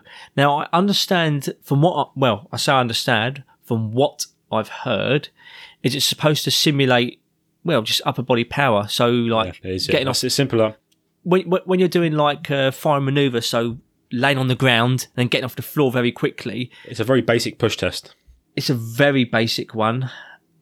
I would rather some kind of burpee. And I know that's controversial because people are like, burpees in the army in 2022? Oh, this is bad. And it's like, I think what they're trying to do, Tom, is they're trying to isolate that pushing, because you're not allowed to move your back. You have to keep your back stuck against the wall. You're not allowed to move your arms out. You've got to keep them by your sides. So they're really trying to isolate that push movement. I think it's good. I understand, it's good. And I'm 50-50 on it. I would still rather some kind of plyo from the floor where you are lying prone, very specific. But the injury rate, we'll come on to that, mate, on the next test. So you got to remember, this is an assessment to see if you're prepared to then go on to do the next one, which will come to you now, which is the RFT. So it's the role fitness test, which is replacing the old 8 mile stuff. So this one's actually really good. My unit, which I've just left, are actually doing it for the next 2 weeks. I've actually just missed that. Brilliant. It's good because there's a lot of fucking aggro to take one. So I've dodged a bullet there, literally. This takes fucking ages, but there's a lot more to it. So you start with basically the RMTs, right? So they're like different sections of the RFT. So the RFT is made of like 7 RMTs. So like different little sections that you have to all do back to back, basically. And the first one, which is supposed to replicate your marching, is a 4-kilometer walk. Now, as I said before, you did the 8 miles. This time you're doing a 4-kilometer walk. The difference this time is that it's painfully slow and you're carrying, this is obviously dependent on cat badges and stuff, you're carrying 40 kilos. Yeah. So it's a lot heavier than what you did before. It's very uncomfortable. What goes through your head? What went through your head when you used to do the first initial 4 kilometres? So when I first did it on my PTI course, because obviously on the PTI course, they expect you to be able to do it. So all I thought was, my traps hurt. Did you feel tempted to just run it out? Well, no, because you can't, because you've got to... I know you can't. Oh, right. But if you had the choice, would you be like, fuck this, I'm actually going to just jog this out? Well, yeah, I mean, whenever I've taken build-up tabs for this thing, I've had to actually tell people to slow down because I'm obviously going off my watch for this pace. People are naturally trying to go faster. Yeah, I'm like, guys, you need to slow down here because we have to go at this pace. Everyone I've spoken to has said the same thing, and that is that it's so painfully slow, they feel like they'd rather just kind of like, oh, fuck this. I feel like I need to kind of shake off a little bit here and just pick up the pace. The last context is you got 50 minutes to do that 4K. To do 4 kilometers. Yeah, 4 kilometers and 50 minutes. It is painfully boring, and you've just got that constant weight on your traps. And it is the last time I did it. That the 4 kilometers is just it's a drag. It is a drag. To be fair though, there is some units, like for example the Parachute Regiment. I believe they do the 4 kilometers in 35 minutes, which is quite a bit quicker. So they do move quite far. But obviously they're an elite unit in the British Army, so they're moving with some speed.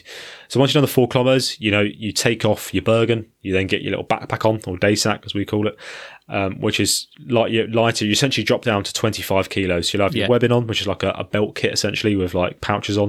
You'll then have a day sack, which is like your backpack. You'll also have your rifle as well.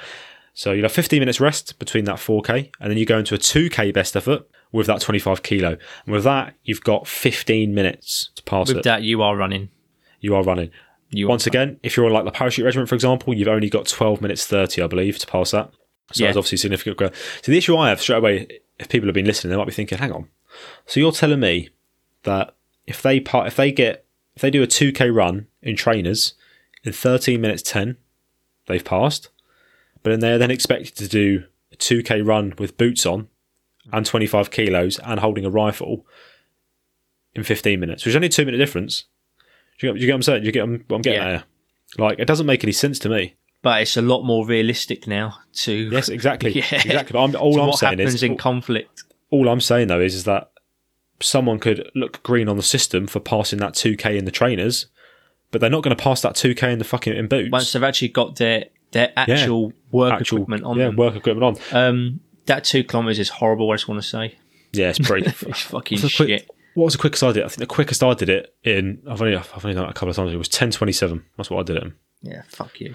But I've known people, there was a guy, an officer, he did it in like 9 something. Mm. And I think there's people who've done it quicker than that. There's some absolute weapons out there. But yeah, it's quick. First time I did it, an officer dropped out in the first 300 metres. Do you know what makes that test really hard, the 2 kilometre, is the rifle. Because if you think when you run... Try and run without swinging your arms. How fucking hard it is. It is horrendous. So you're holding a rifle, which is an inconvenience to your natural running route. It's realistic. It's specific to the job role, which is why it's great. Or when the PTI accidentally adds 400 metres to the fucking thing. No comment. Yeah. I wonder why. Yeah. Oh, dear. But yeah, so that's... That's the first RMT. So you do the 4 kilometres, a 15-minute rest, and then you go into the 2K best effort. I just want to quickly say, so in total there, you're doing 6 km. So yeah, the first 4 km is like a slow... I think it's supposed to simulate a patrol pace. Yeah, a patrol pace, yeah. A patrol pace with all that equipment on 40 kilos. And that 2 km is just like, yeah, you fucking just getting the fuck out of there, extracting. Yeah, that's it. Basically. Literally, it's realistic. It is realistic. It is really realistic. You then go on to, this is where you said something about the burpee thing. So you then go on to tactical bounds, fire and movement. So this is once again is going to differentiate between if you're a ground close combat soldier or if you're a non-ground close combat, so frontline or not, basically. But this one is essentially replicating getting down, moving, like running forward, jumping down to the floor, getting up again, moving forward, dropping down, getting up, moving forward. That's basically what it's like. You said, Tom, being able to get off the floor quickly and move forward with kit on. This is what this test replicates. So it's leaps and bounds. Top of my head, 90 metres is a distance, I think, and you do it in 7.5 metre interval, so you'll get up, you'll run forward, drop, wait a bit, get up, drop, and at the end you do a leopard crawl, so you crawl on the floor a bit at the end as like a final bit, then you get up and sprint. So that's another good specific one. One quick thing I want to quickly mention with this, just going back to the burpees, the burpee gets a really bad rap as an exercise. Particularly in a military environment, I've heard a lot of people slag it off saying, oh, it's useless, it should be binned. Actually, in a military setting, this is one of the reasons why I think the burpee should stay in, is because it is very specific to this particular movement. We kind of had that back and forth about having that in the SCR. Maybe you're right, because it is very low level. Maybe the med ball throw is possibly more suitable. I'm still iffy about that. But as an actual for training purposes, I'll say still keep the burpee for fire and movement. Yeah. Still good. Beneficial. You've then got the casualty drag. Now, this is a good one. So this is obviously, once again, very specific, being able to extract a casualty from a potential battlefield, whatever. So this is where you have 110 kilos, so you're in a bag, and you then got to drag it a distance of, I'm going to get this completely wrong, it's 10 metres, I believe. 10 or 15 metres, one of the two. And you've got quite a long time to do it. I think you've got about, I want to say 60 seconds? I can't remember, to be honest with you. I can't remember off the top of my head, to be honest, mate. I've been fucking so busy with other stuff, I've not been looking at the paperwork. But essentially, it's about that. You get quite a bit of time. It's not, if you just lean back and keep moving, you should be fine. I mean, I think people are doing it about 30 seconds and under. But if you're a smaller person, like on my PCR course, we had a few people who are about smaller frames. They were struggling a little bit, but. It's one of those ones where it's potentially a life-saving ability, isn't it? Being able to extract a casualty, so. No, of course, 100%. That's that test. You've then got the jerry can carry.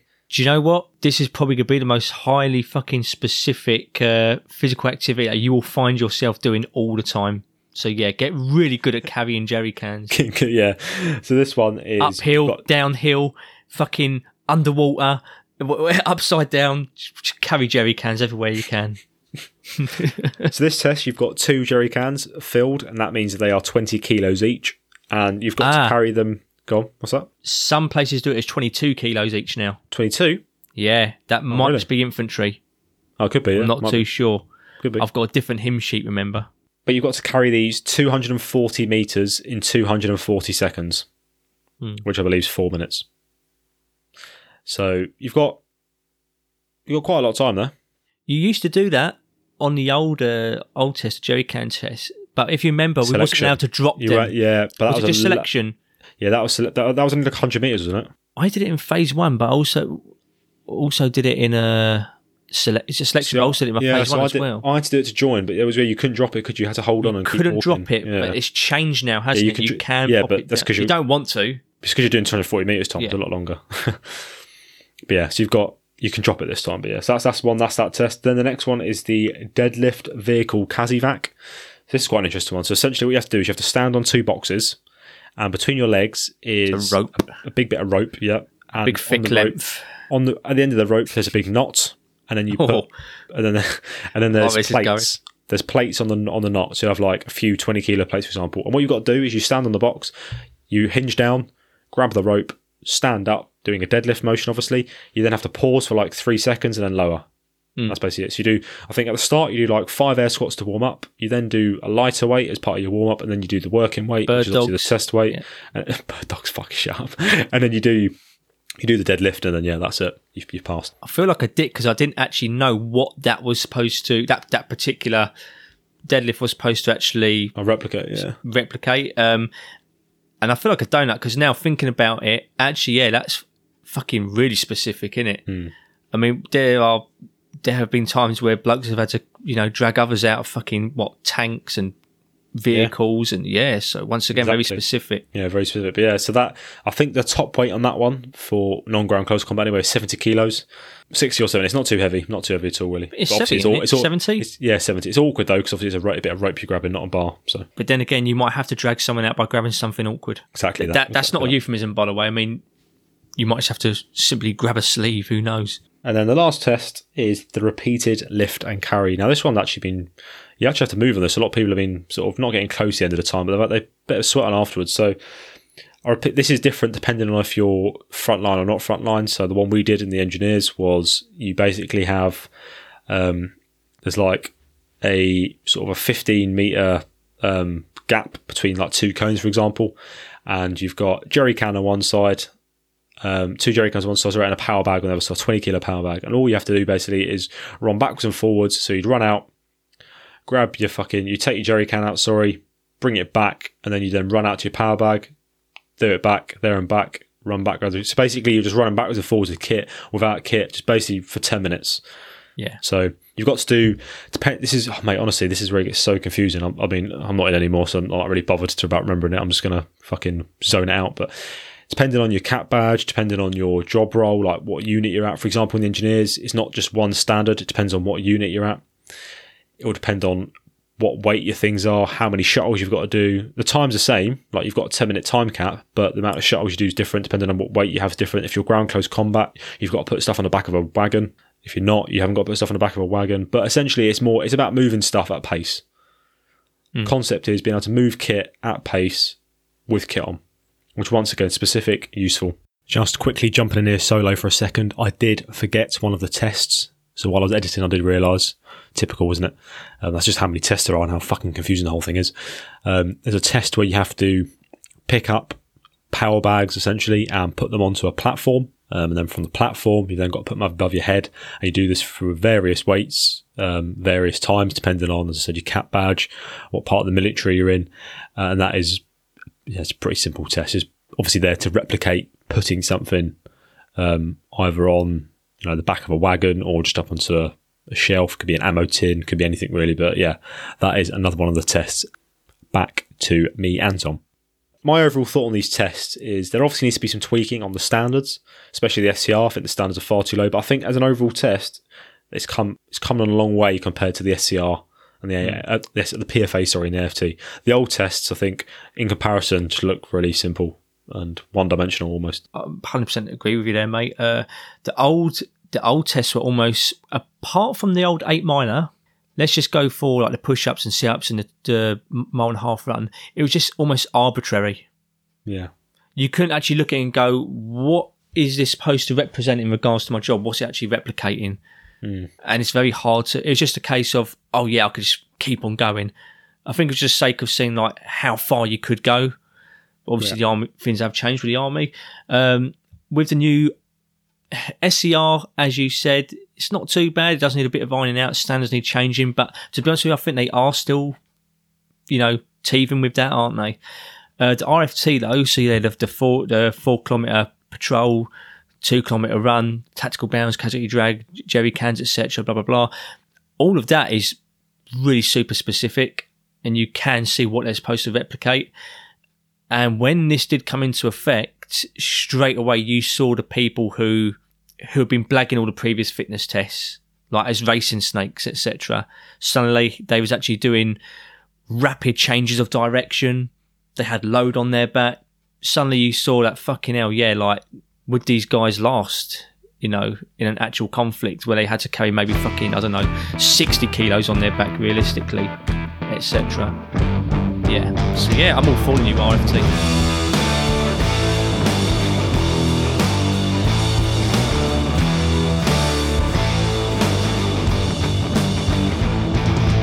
So moving on from the tests as a whole then, is the army in a better place now fitness-wise? A couple of points people have said. you know, is a fewer thrashings than before. We look at things like mental resilience, fewer injuries. So I bet we'll start at the beginning then. How does the Army now conduct PT? So there's something that's called the Army Physical Training System, and it's basically a more functional.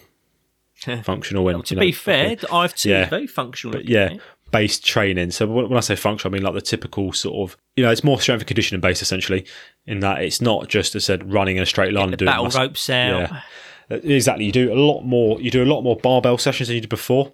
The sessions will be basically more varied. It's not about just being an absolute lung. Essentially, they want you to be strong as well, and that's a really good thing. The issue people are saying, so on that poll, as I said earlier, a lot of people are saying the Army is getting less fit, but you'd argue that the way the Army's going in terms of how they're training people looks to be better. Are they getting less fit, or are they just getting fit in a different? Sound can't hear, but. In a different way that what they're not used to before. So, okay, these people can't smash a 2 miler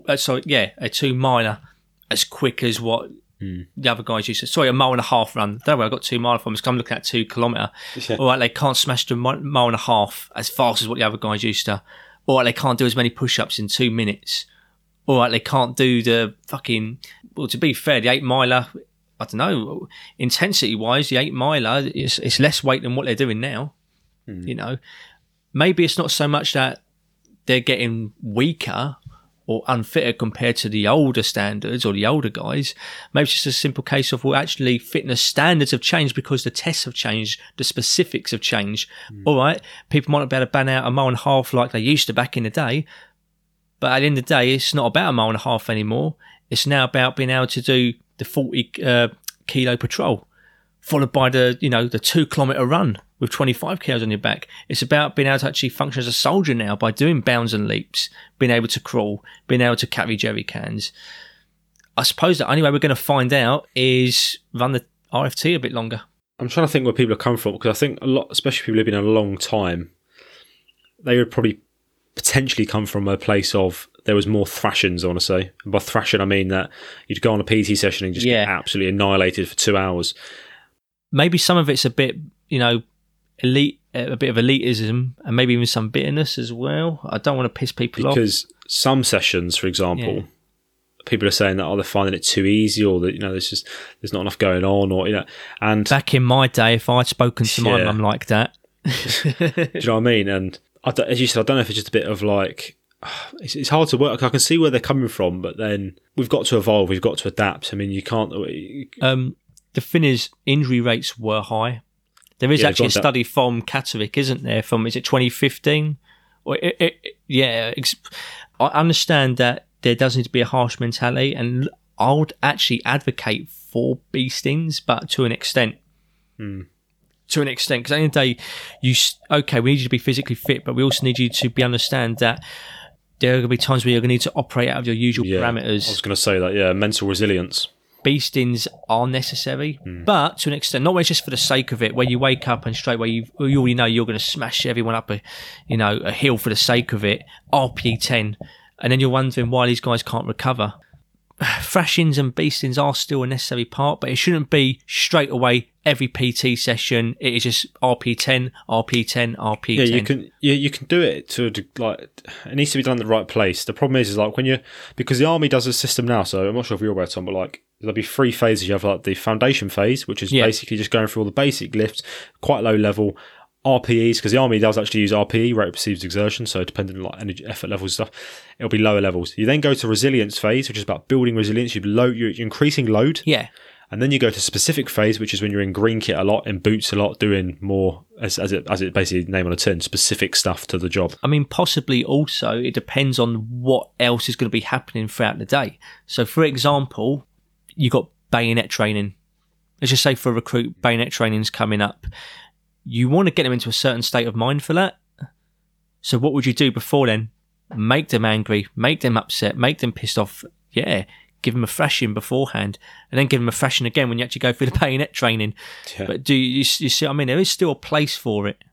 I think it just needs to come. It needs to come at the right time, doesn't it? Yeah, because if you're in the foundation phase, expected every single time. How many times a week do you do phys? And you're going to be getting RP10 every single fucking session. And that's what someone said earlier. You can't progress because you're... How do you... You can't progress... As we said before, you can't recover and you're getting injured all the time. Exactly. If you're low, we've said before, load management is one of the, the biggest, the main drivers in injuries. Yeah. If you're not, managing your load correctly. As Tom, if you've just come out of training and you go into a session and go, right, lads, we're going to do a 20-mile log run. You're like, excuse me?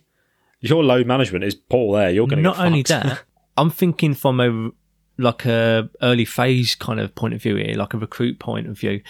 Like you imagine that you're doing PT, but then later on in the day or even earlier in the day or fucking both, you're also getting thrashed by your staff as well.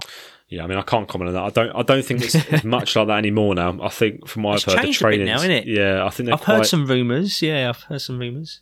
There's a lot of limits on what they can and can't do, and there's... Pan, you've got to sign a form now if you give push-ups as a punishment. Oh, really? You've got to sign a form? Oh, okay. As I said, rumours. I don't want to confirm that.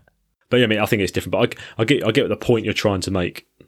I mean, I wish I could say more on this in terms of... Because obviously the people, as in the people who voted on that poll, are very strongly saying the Army's got less fit. As Tom said, I think we need time will tell as the RFTs go through. I think what people are seeing, and there's something I've seen as well, is it's maybe not the people who are already in getting less fit, it's the people coming through the pipeline. Because you're getting people tapped to unit, and I'll be honest, some of them are honestly useless when it comes to physical sort of ability. And I think that's where people come from. I'm not sure why that is. I'm not sure if it's the system they're coming through. I'm not sure if they're being let in when they're not really ready for it. I think a lot of it is just getting the numbers up, mate, to be honest with you. Plus, Tom, I don't want to use it as the excuse, but the last couple of years we've been dealing with COVID. I'm not sure if that's had an impact on people's fucking training. Yeah, it's got to, haven't it? Yeah. Weren't they doing Pearl Harbor? Yeah. Weren't they doing basic training on Zoom? Yeah, basic training on Zoom. Yeah, it was happening with the reserves as well. I mean, I got sent a physical plan, and as a fucking PT, I was looking at like, what the fuck is this? Yeah, I mean, it's what I mean. I don't know if that's what. Potentially is because of the last couple of years people are getting this perception of, oh, the Army's just getting less and less fit, people are coming through a really shit. Maybe it's just because they've had a completely different training cycle to all the other people. Do you know what I mean? Their training cycle's been very strange. Even selection at the moment, it's still beep test in some places, isn't it? Is it really? Yeah, it's still beep test. And this is another problem is, now, if let's say you were civilian looking to join the Army and you're completely fresh-faced to it, if you're expecting that you have to do a 2 kilometre run as it is now, then straight away you know to be training for a 2 kilometre run. But at the moment, it's and ahhing in between, at any moment now it can go back to a 2 kilometre while it's still a beep test. So for recruits as well, it's potentially confusing because it's like, now me personally, I would say we'll be doing both anyway because you want to be going in already knowing that you can do steady state runs, but also knowing you can do a bit of stop, start, speed, intervals, etc., such as beep tests. But for potential recruits, it's confusing because no one knows what the fuck's going on. That's due to COVID. Yeah. Yeah. The running tracks are closed in some places, aren't they? Although they still are. I think time's going to tell because these tests are still fairly new. I mean, you said my unit is only just starting to do these fucking RFTs. I think we'll have to see how, what the fitness levels look over years to see the stats because... Yeah, I think time is what we need here. I don't want to say the Army's definitely getting less fit because evidence-based podcast, Tom. I mean, look, at the end of the day, Roman legionnaires used to go tabbing in fucking sandals with studs. So, it all depends on specifics. You could be different levels of fitness in different scenarios. Yeah. Like a soldier's fitness today might be different, have different standards and requirements compared to what it was 10, 20 years ago, etc. So we'll finish with some shit hot advice. So if you are listening to this, I know most people listening are probably actually going to be in the Army already or some sort of military. But if you are listening and you know someone or maybe you yourself are potentially thinking, you know what, I want to join. I'll give it a crack. I want to. And they've listened to this and they're like, I have no idea what the fuck to take away from any of this. Yeah, I agree. Yeah, even I'm lost. But we'll give you some pointers then. So the thing you'll hear when you go to a centre which will tell you to join is they'll probably tell you, get your fitness to a certain level, but don't worry too much because they'll build you through training. That's what you hear that quite a bit. That's what training's for. Yeah, I disagree with that. They'll build you up. But unfortunately, as I said before, the amount of fucking yogurts you get turning up to a unit after the training pipeline is surprising. So to say that they'll get you up through training, I'm not saying the PTIs in training regiments are doing a bad job or anything. I'm just not sure if the environment and the culture. You should not be going in scraping the bare minimum. And this goes hand in hand with what that comment you got earlier is, if you go in only being able to scrape the bare minimum, your phase one training is going to be a lot different from your selection. Yeah. In regards to standards and what is required of you, and the amount of stress you're getting as well, and fucking lack of sleep. Straight away, if you go in only barely scraping the bare minimum, you're going to get that anxiety, which means you're going to fucking suffer. You are going to suffer. And that's what I mean, because if you're at the bare minimum, as Tom just said, like, during training, they say, oh, we'll build up during training. As one person said, the food you get is not amazing. The sleep you get is non-existent. You're getting loads of activity. Your energy expenditure is high anyway. You're getting not a lot of food in. If you are getting food, a lot of people go for the highly palatable shit foods. I say shit as in loose term. There's not really any good or bad food. But honest here as well, you're not always going to have the same PTI. No. So even as much as they want your training to be structured as possible, it isn't always going to be the case, because you're going to be getting maybe a whole bunch of different PTIs sending from different hymn sheets, telling you one thing after the other, and not knowing about your... At the end of the day, you're just a classroom. As much as the Army wants to individualise things, you're a whole fucking platoon, a whole intake. They can't look at you and go, oh yeah, I remember your strengths and your weaknesses, I know what you're capable of, etc. They're just trying to pebble dash you with one big training session. All I would say is a caveat. I won't get to the point of like elite level of fitness, because you'll find some people actually lose fitness in training because they'll go there so fit, and you'll be surprised. Like, you think, oh, Army fitness. It's not the only thing you do. And you do quite a few exercises, and on exercises you end up just like eating rations and you don't really do anything. Like, you just like walk around ages and run around doing shit. So some people actually lose fitness. So I wouldn't say get elite level, but as Tom suddenly said, you realise you don't need to be doing bird dogs. You're like, oh God, I got so good at bird dogs, and now I'm really shit at bird dogs. Because for some reason, the Army no longer does bird dogs. Well, Tom, section commander goes, lads, we're going out on a section attack. One of the lads goes, sorry, just wait there, Corporal. I just need to do my warm up. Just start doing bird dogs in the middle of the hard area. Yeah, you crack on, lad. Just doing my tactical bird dogs. In your dust bag, just in your dust bag, yeah. Doing cat cows like an actual green caterpillar. back on track though. So I said don't get to elite level, but what I will say is you want to be pretty fit. It's probably one of the easiest ways to stand out. And if you want to stand out and be like, stand out. Well, that's the thing. But it's one of the best. This is more advice for when you actually get to unit. I'd say if you're super fit when you get to unit, especially now where fucking, as I said, the amount of people turn up who are shit. It's a really good way of being known as a guy. Oh, who's that guy? Oh, he's the fit one, isn't he? Yeah, he's really fucking super fit. Yeah, I know him. Yeah, he's a top guy. You could be a shit soldier. If you're super fucking fit, they just assume you're a fucking good bloke because you're just known as the guy who's really fit. Do you know what I'm saying? So until you have a naughty Dennis on the range. yeah. Suddenly they don't care about your run time. yeah. Sounds like that, mate. My advice is more be the grey man, because if you are super fit, they expect you to always be smashing it out. That's a really good bit of advice, actually, Tom. That's really good. That's why we're saying middle ground. Don't be elite. Don't be shit. Be in the middle. If you're elite and you're at the front of that first run, they will expect you to be there every single fucking session, every single time. You'll always be the marker. Yeah, always be the marker. What I'll say though is, if we fast forward a bit, you've done your training. We'll come on to how you prepare for training, obviously, but once you've done your training, is please don't let yourself go. Now, this is a bit of a pride thing, as someone said. So, someone put a comment in before, is I know people got different job roles, different categories of things, but I just find it really embarrassing when you're wearing the uniform and you look using two stable belts stitched together. There are people out there where you can't even see what stable belt they've got on because the gut is hanging over the top of the clasp of the belt. And I just think you're wearing a uniform which represents a lot of things, and I just think it's embarrassing, really, to put it simply. The thing is, like, look, this almost kind of goes against the message we tend to give out in our podcast, but exactly. This is a very, very different subject. Very different context. This is a very different context. Mm. A lot of the equipment is made for, I want to say...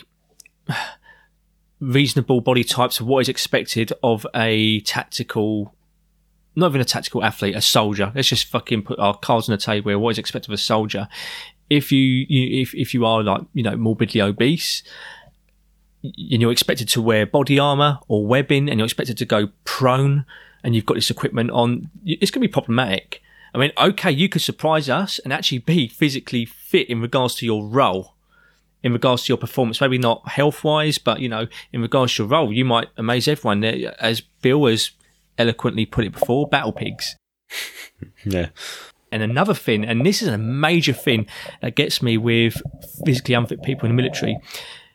If you are physically unfit and you come under very high physical stress, your ability to think clearly and make quick snap decisions starts to suffer.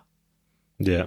And actually so this is complete anecdotal experience here, completely anecdotal. But mistakes that I tend to have witnessed on exercise, etc., have been because guys are completely out of it physically when they make mistakes with their weapon systems or in combat. Fatigue far quicker. Because they're fatigued, all they're trying to do is concentrate on getting more oxygen into their body, you know, to recover, to remember where they actually are on that time of day on fucking planet Earth. It's very hard to do that when you're unfit.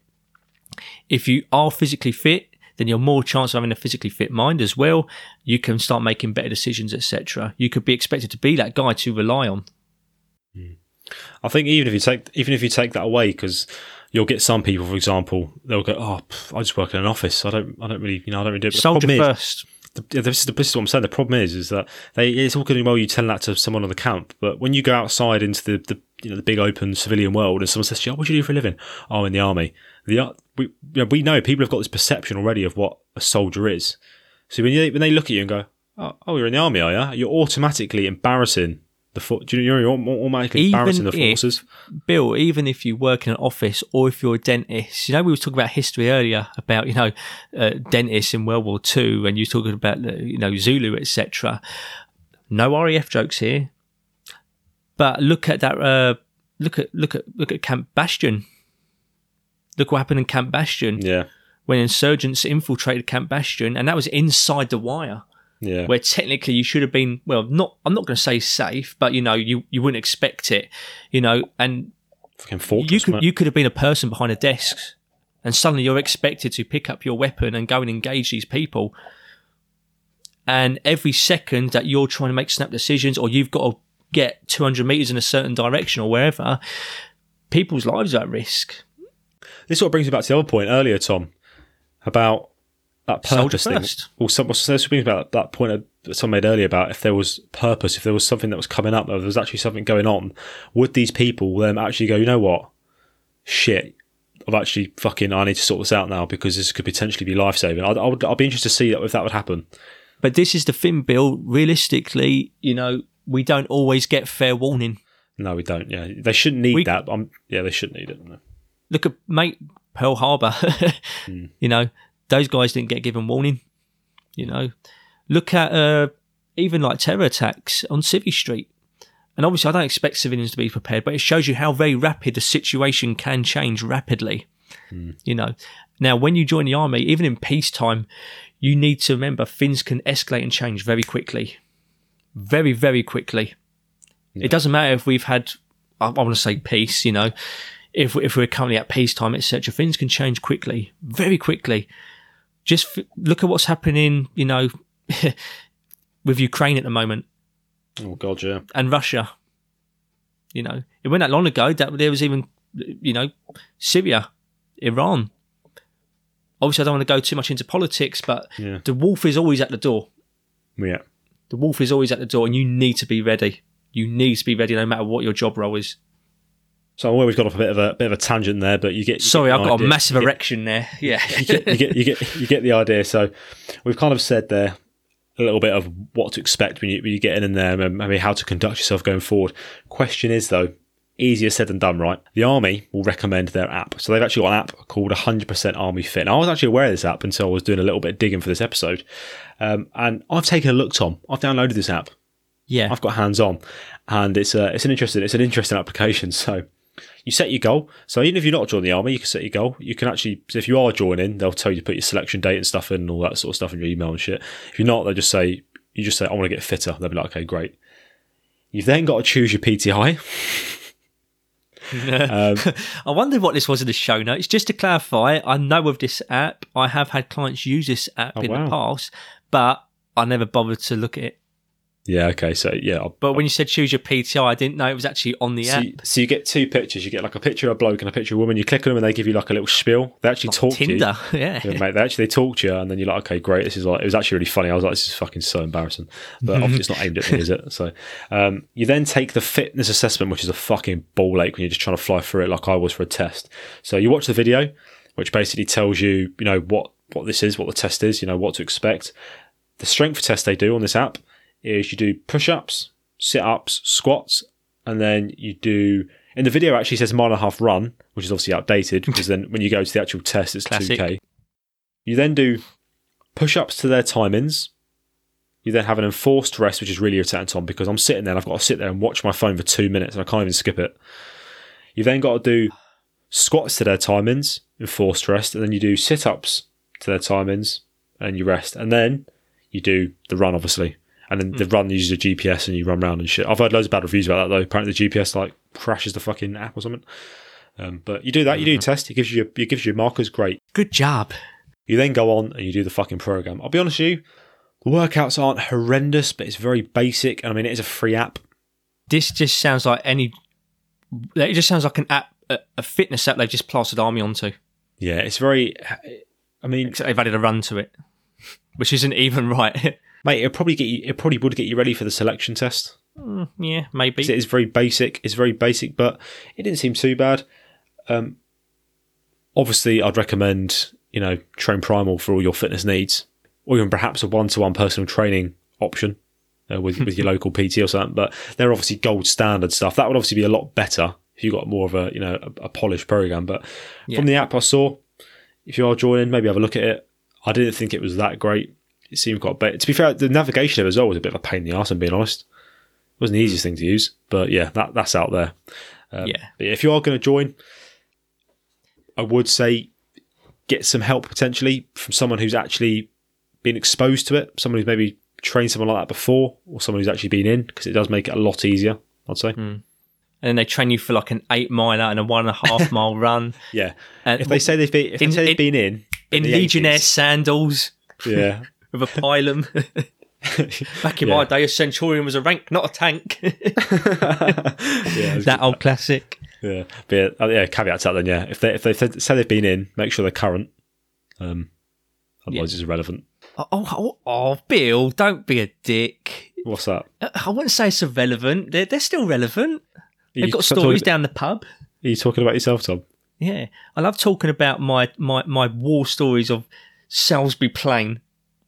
snapping your ankle and catch it. Yeah, I was part of that 2015 study, unironically. Yeah, fucking ankle. That was the most exciting thing in my career, my very short-lived career. Yeah, I agree with you. I would recommend getting someone with experience in a military setting. You can get a civvy PT who's had no military experience train you up, but they'll do the job. They'll probably do the job quite well. They would. However, my bias is to get someone that's kind of that they know what's coming. I mean, as I said, I train. I've got clients that are joining the army or who have joined military or police, etc. If you was completely new to fitness, but you were looking to get into the army, then the main thing I get people doing is the big movements. So I'd get them squatting. Now, first of all, unless they are just learning how to move straight away. I start loading people. Straight away, I get people loading. This is one thing that did used to piss me off with like the old school army fitness. Unless you had like a Bergen, a lot of it was like air work, air push-ups, air squats, etc. I like to load people straight away. I get them squatting, rowing, pulling, lunging as well. All these big kind of movements. But another foundational movement. Foundational movements. Mm. But obviously running is a big part of it. Now, running is where a lot of people get nervous, and rightly so, to be honest with you. For a lot of people, running is the horrible part of training. Don't make the mistake that a lot of people do, in my opinion, which is, so let's say you're going for selection, don't just ban out a 2 kilometre and that's all you're ever going to do. Mix up your training. So do steady state. So yeah, if all you could do at the moment is 2 kilometres, fair enough, do that at a steady pace. But then start adding interval training throughout the week. So let's say you run 3 days a week. You have the luxury of being able to run 3 days a week. do a steady state run. So that's more about you're trying to do it for a certain amount of time or distance, 20, 30 minutes, because you're very new to all of this. You might not be able to do it all in one go. You might have to stop and start a little bit, but you're trying to do it at a pace that you can talk at. Then run number 2 in the week. All right, shorten the time. Now you're actually worrying about interval stuff. Intervals. Yeah. If you want to add hills to that, brilliant. And then at the moment, with the current stage of how things are working, if you're doing a third week, I would say, okay, now try and do a fast 2 kilometre or mix it up with some kind of shuttle runs because of the beep test at the moment. Don't just stagnate your runs is the message I want you to take away here. Don't just do a 2 kilometre. That's all you're ever going to do. You need to kind of be a jack of all trades in the army. Mm. When it comes to fitness, you need to be able to move fast, but also for longer distance. You know, you ain't got to be a master of one. Just try and be adaptable. #CrossFit. Yeah, pretty much, yeah. Because you never know when you need to get on a kayak. Yeah, oh, yeah. Bit of AT in Wales, never know. Exactly. Yeah, didn't think about that.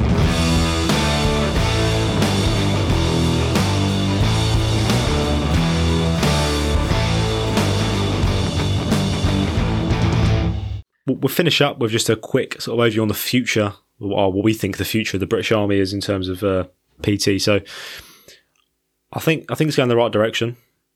Time will tell. I know they're trying to get a more personalised approach, but I think you're never ever going to get that in the army simply because it's inherently.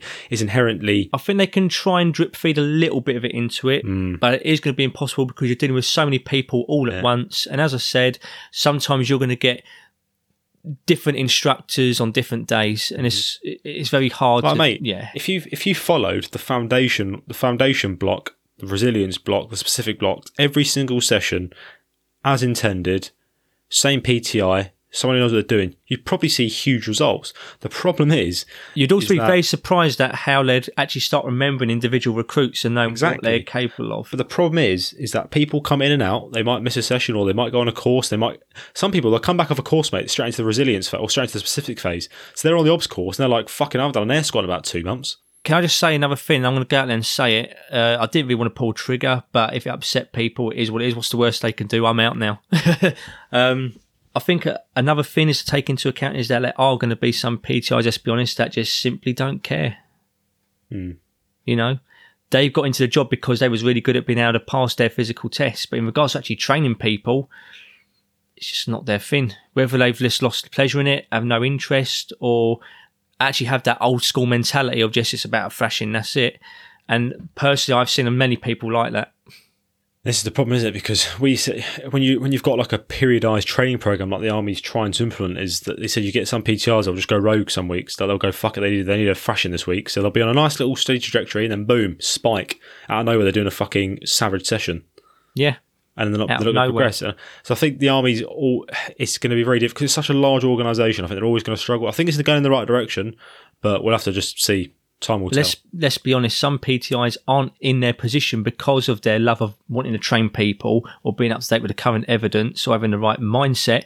They're simply in that position because they're really good at running and passing the physical test to get to their position. I think as well, I'll finish on is, if you're listening and you are in the forces or you're thinking of joining, is I personally wouldn't rely on PTI-led, PT, so whether that's like battalion PT, whatever, squadron PT, whatever.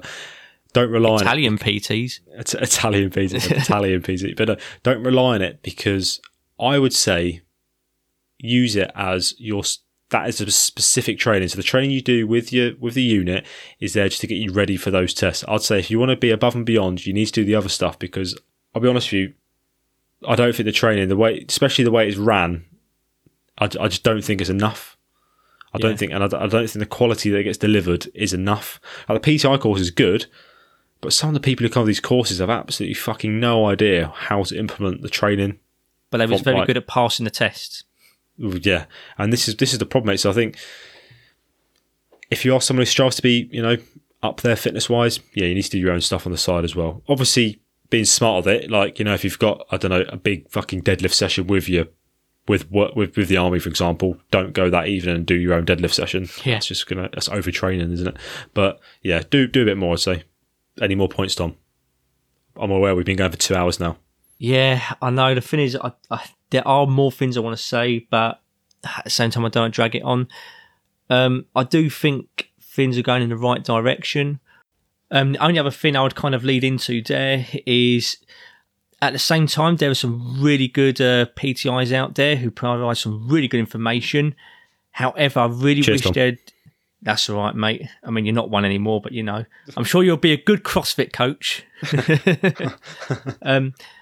At the same time, I am starting to see certain pseudo things creep in to, you know, the physical side of the British Army, such as this over obsession with core stability, etc. Now, look, we want you to be stable. That's absolutely fine. We want you to be stable with heavy loads on your back as well. But when we're doing like these very, very, very extremely low level, you know, movements, and we're saying that this is non-negotiable for soldiers or those in training, I think you're putting out the wrong message, especially in regards to when physical training, look, time is a barrier, and that goes the same for soldiers as well. I don't think we should be putting up these barriers to them and saying like, oh, but guys, before you start slinging tin or getting burgers on your back, you have to be doing these certain movements, etc. I understand that in theory you could say to yourself, do you know what? I'm going to stand up and hold this 10-kilo kettlebell out in front of me, and that's going to increase my core stability. I mean, yeah, it probably will if you're low level in regards to fitness and, you know, don't ever wear a burger on your back, etc. But I would say, actually, with the time you have, spend it very wisely, invest it. So what I mean by that is actually train more specifically to what is necessary of you. So actually train with weight on top of you at high loads of what is necessary for your job role. So basically, get a burger on your back or get a barbell on your back. Heavy, nice and heavy.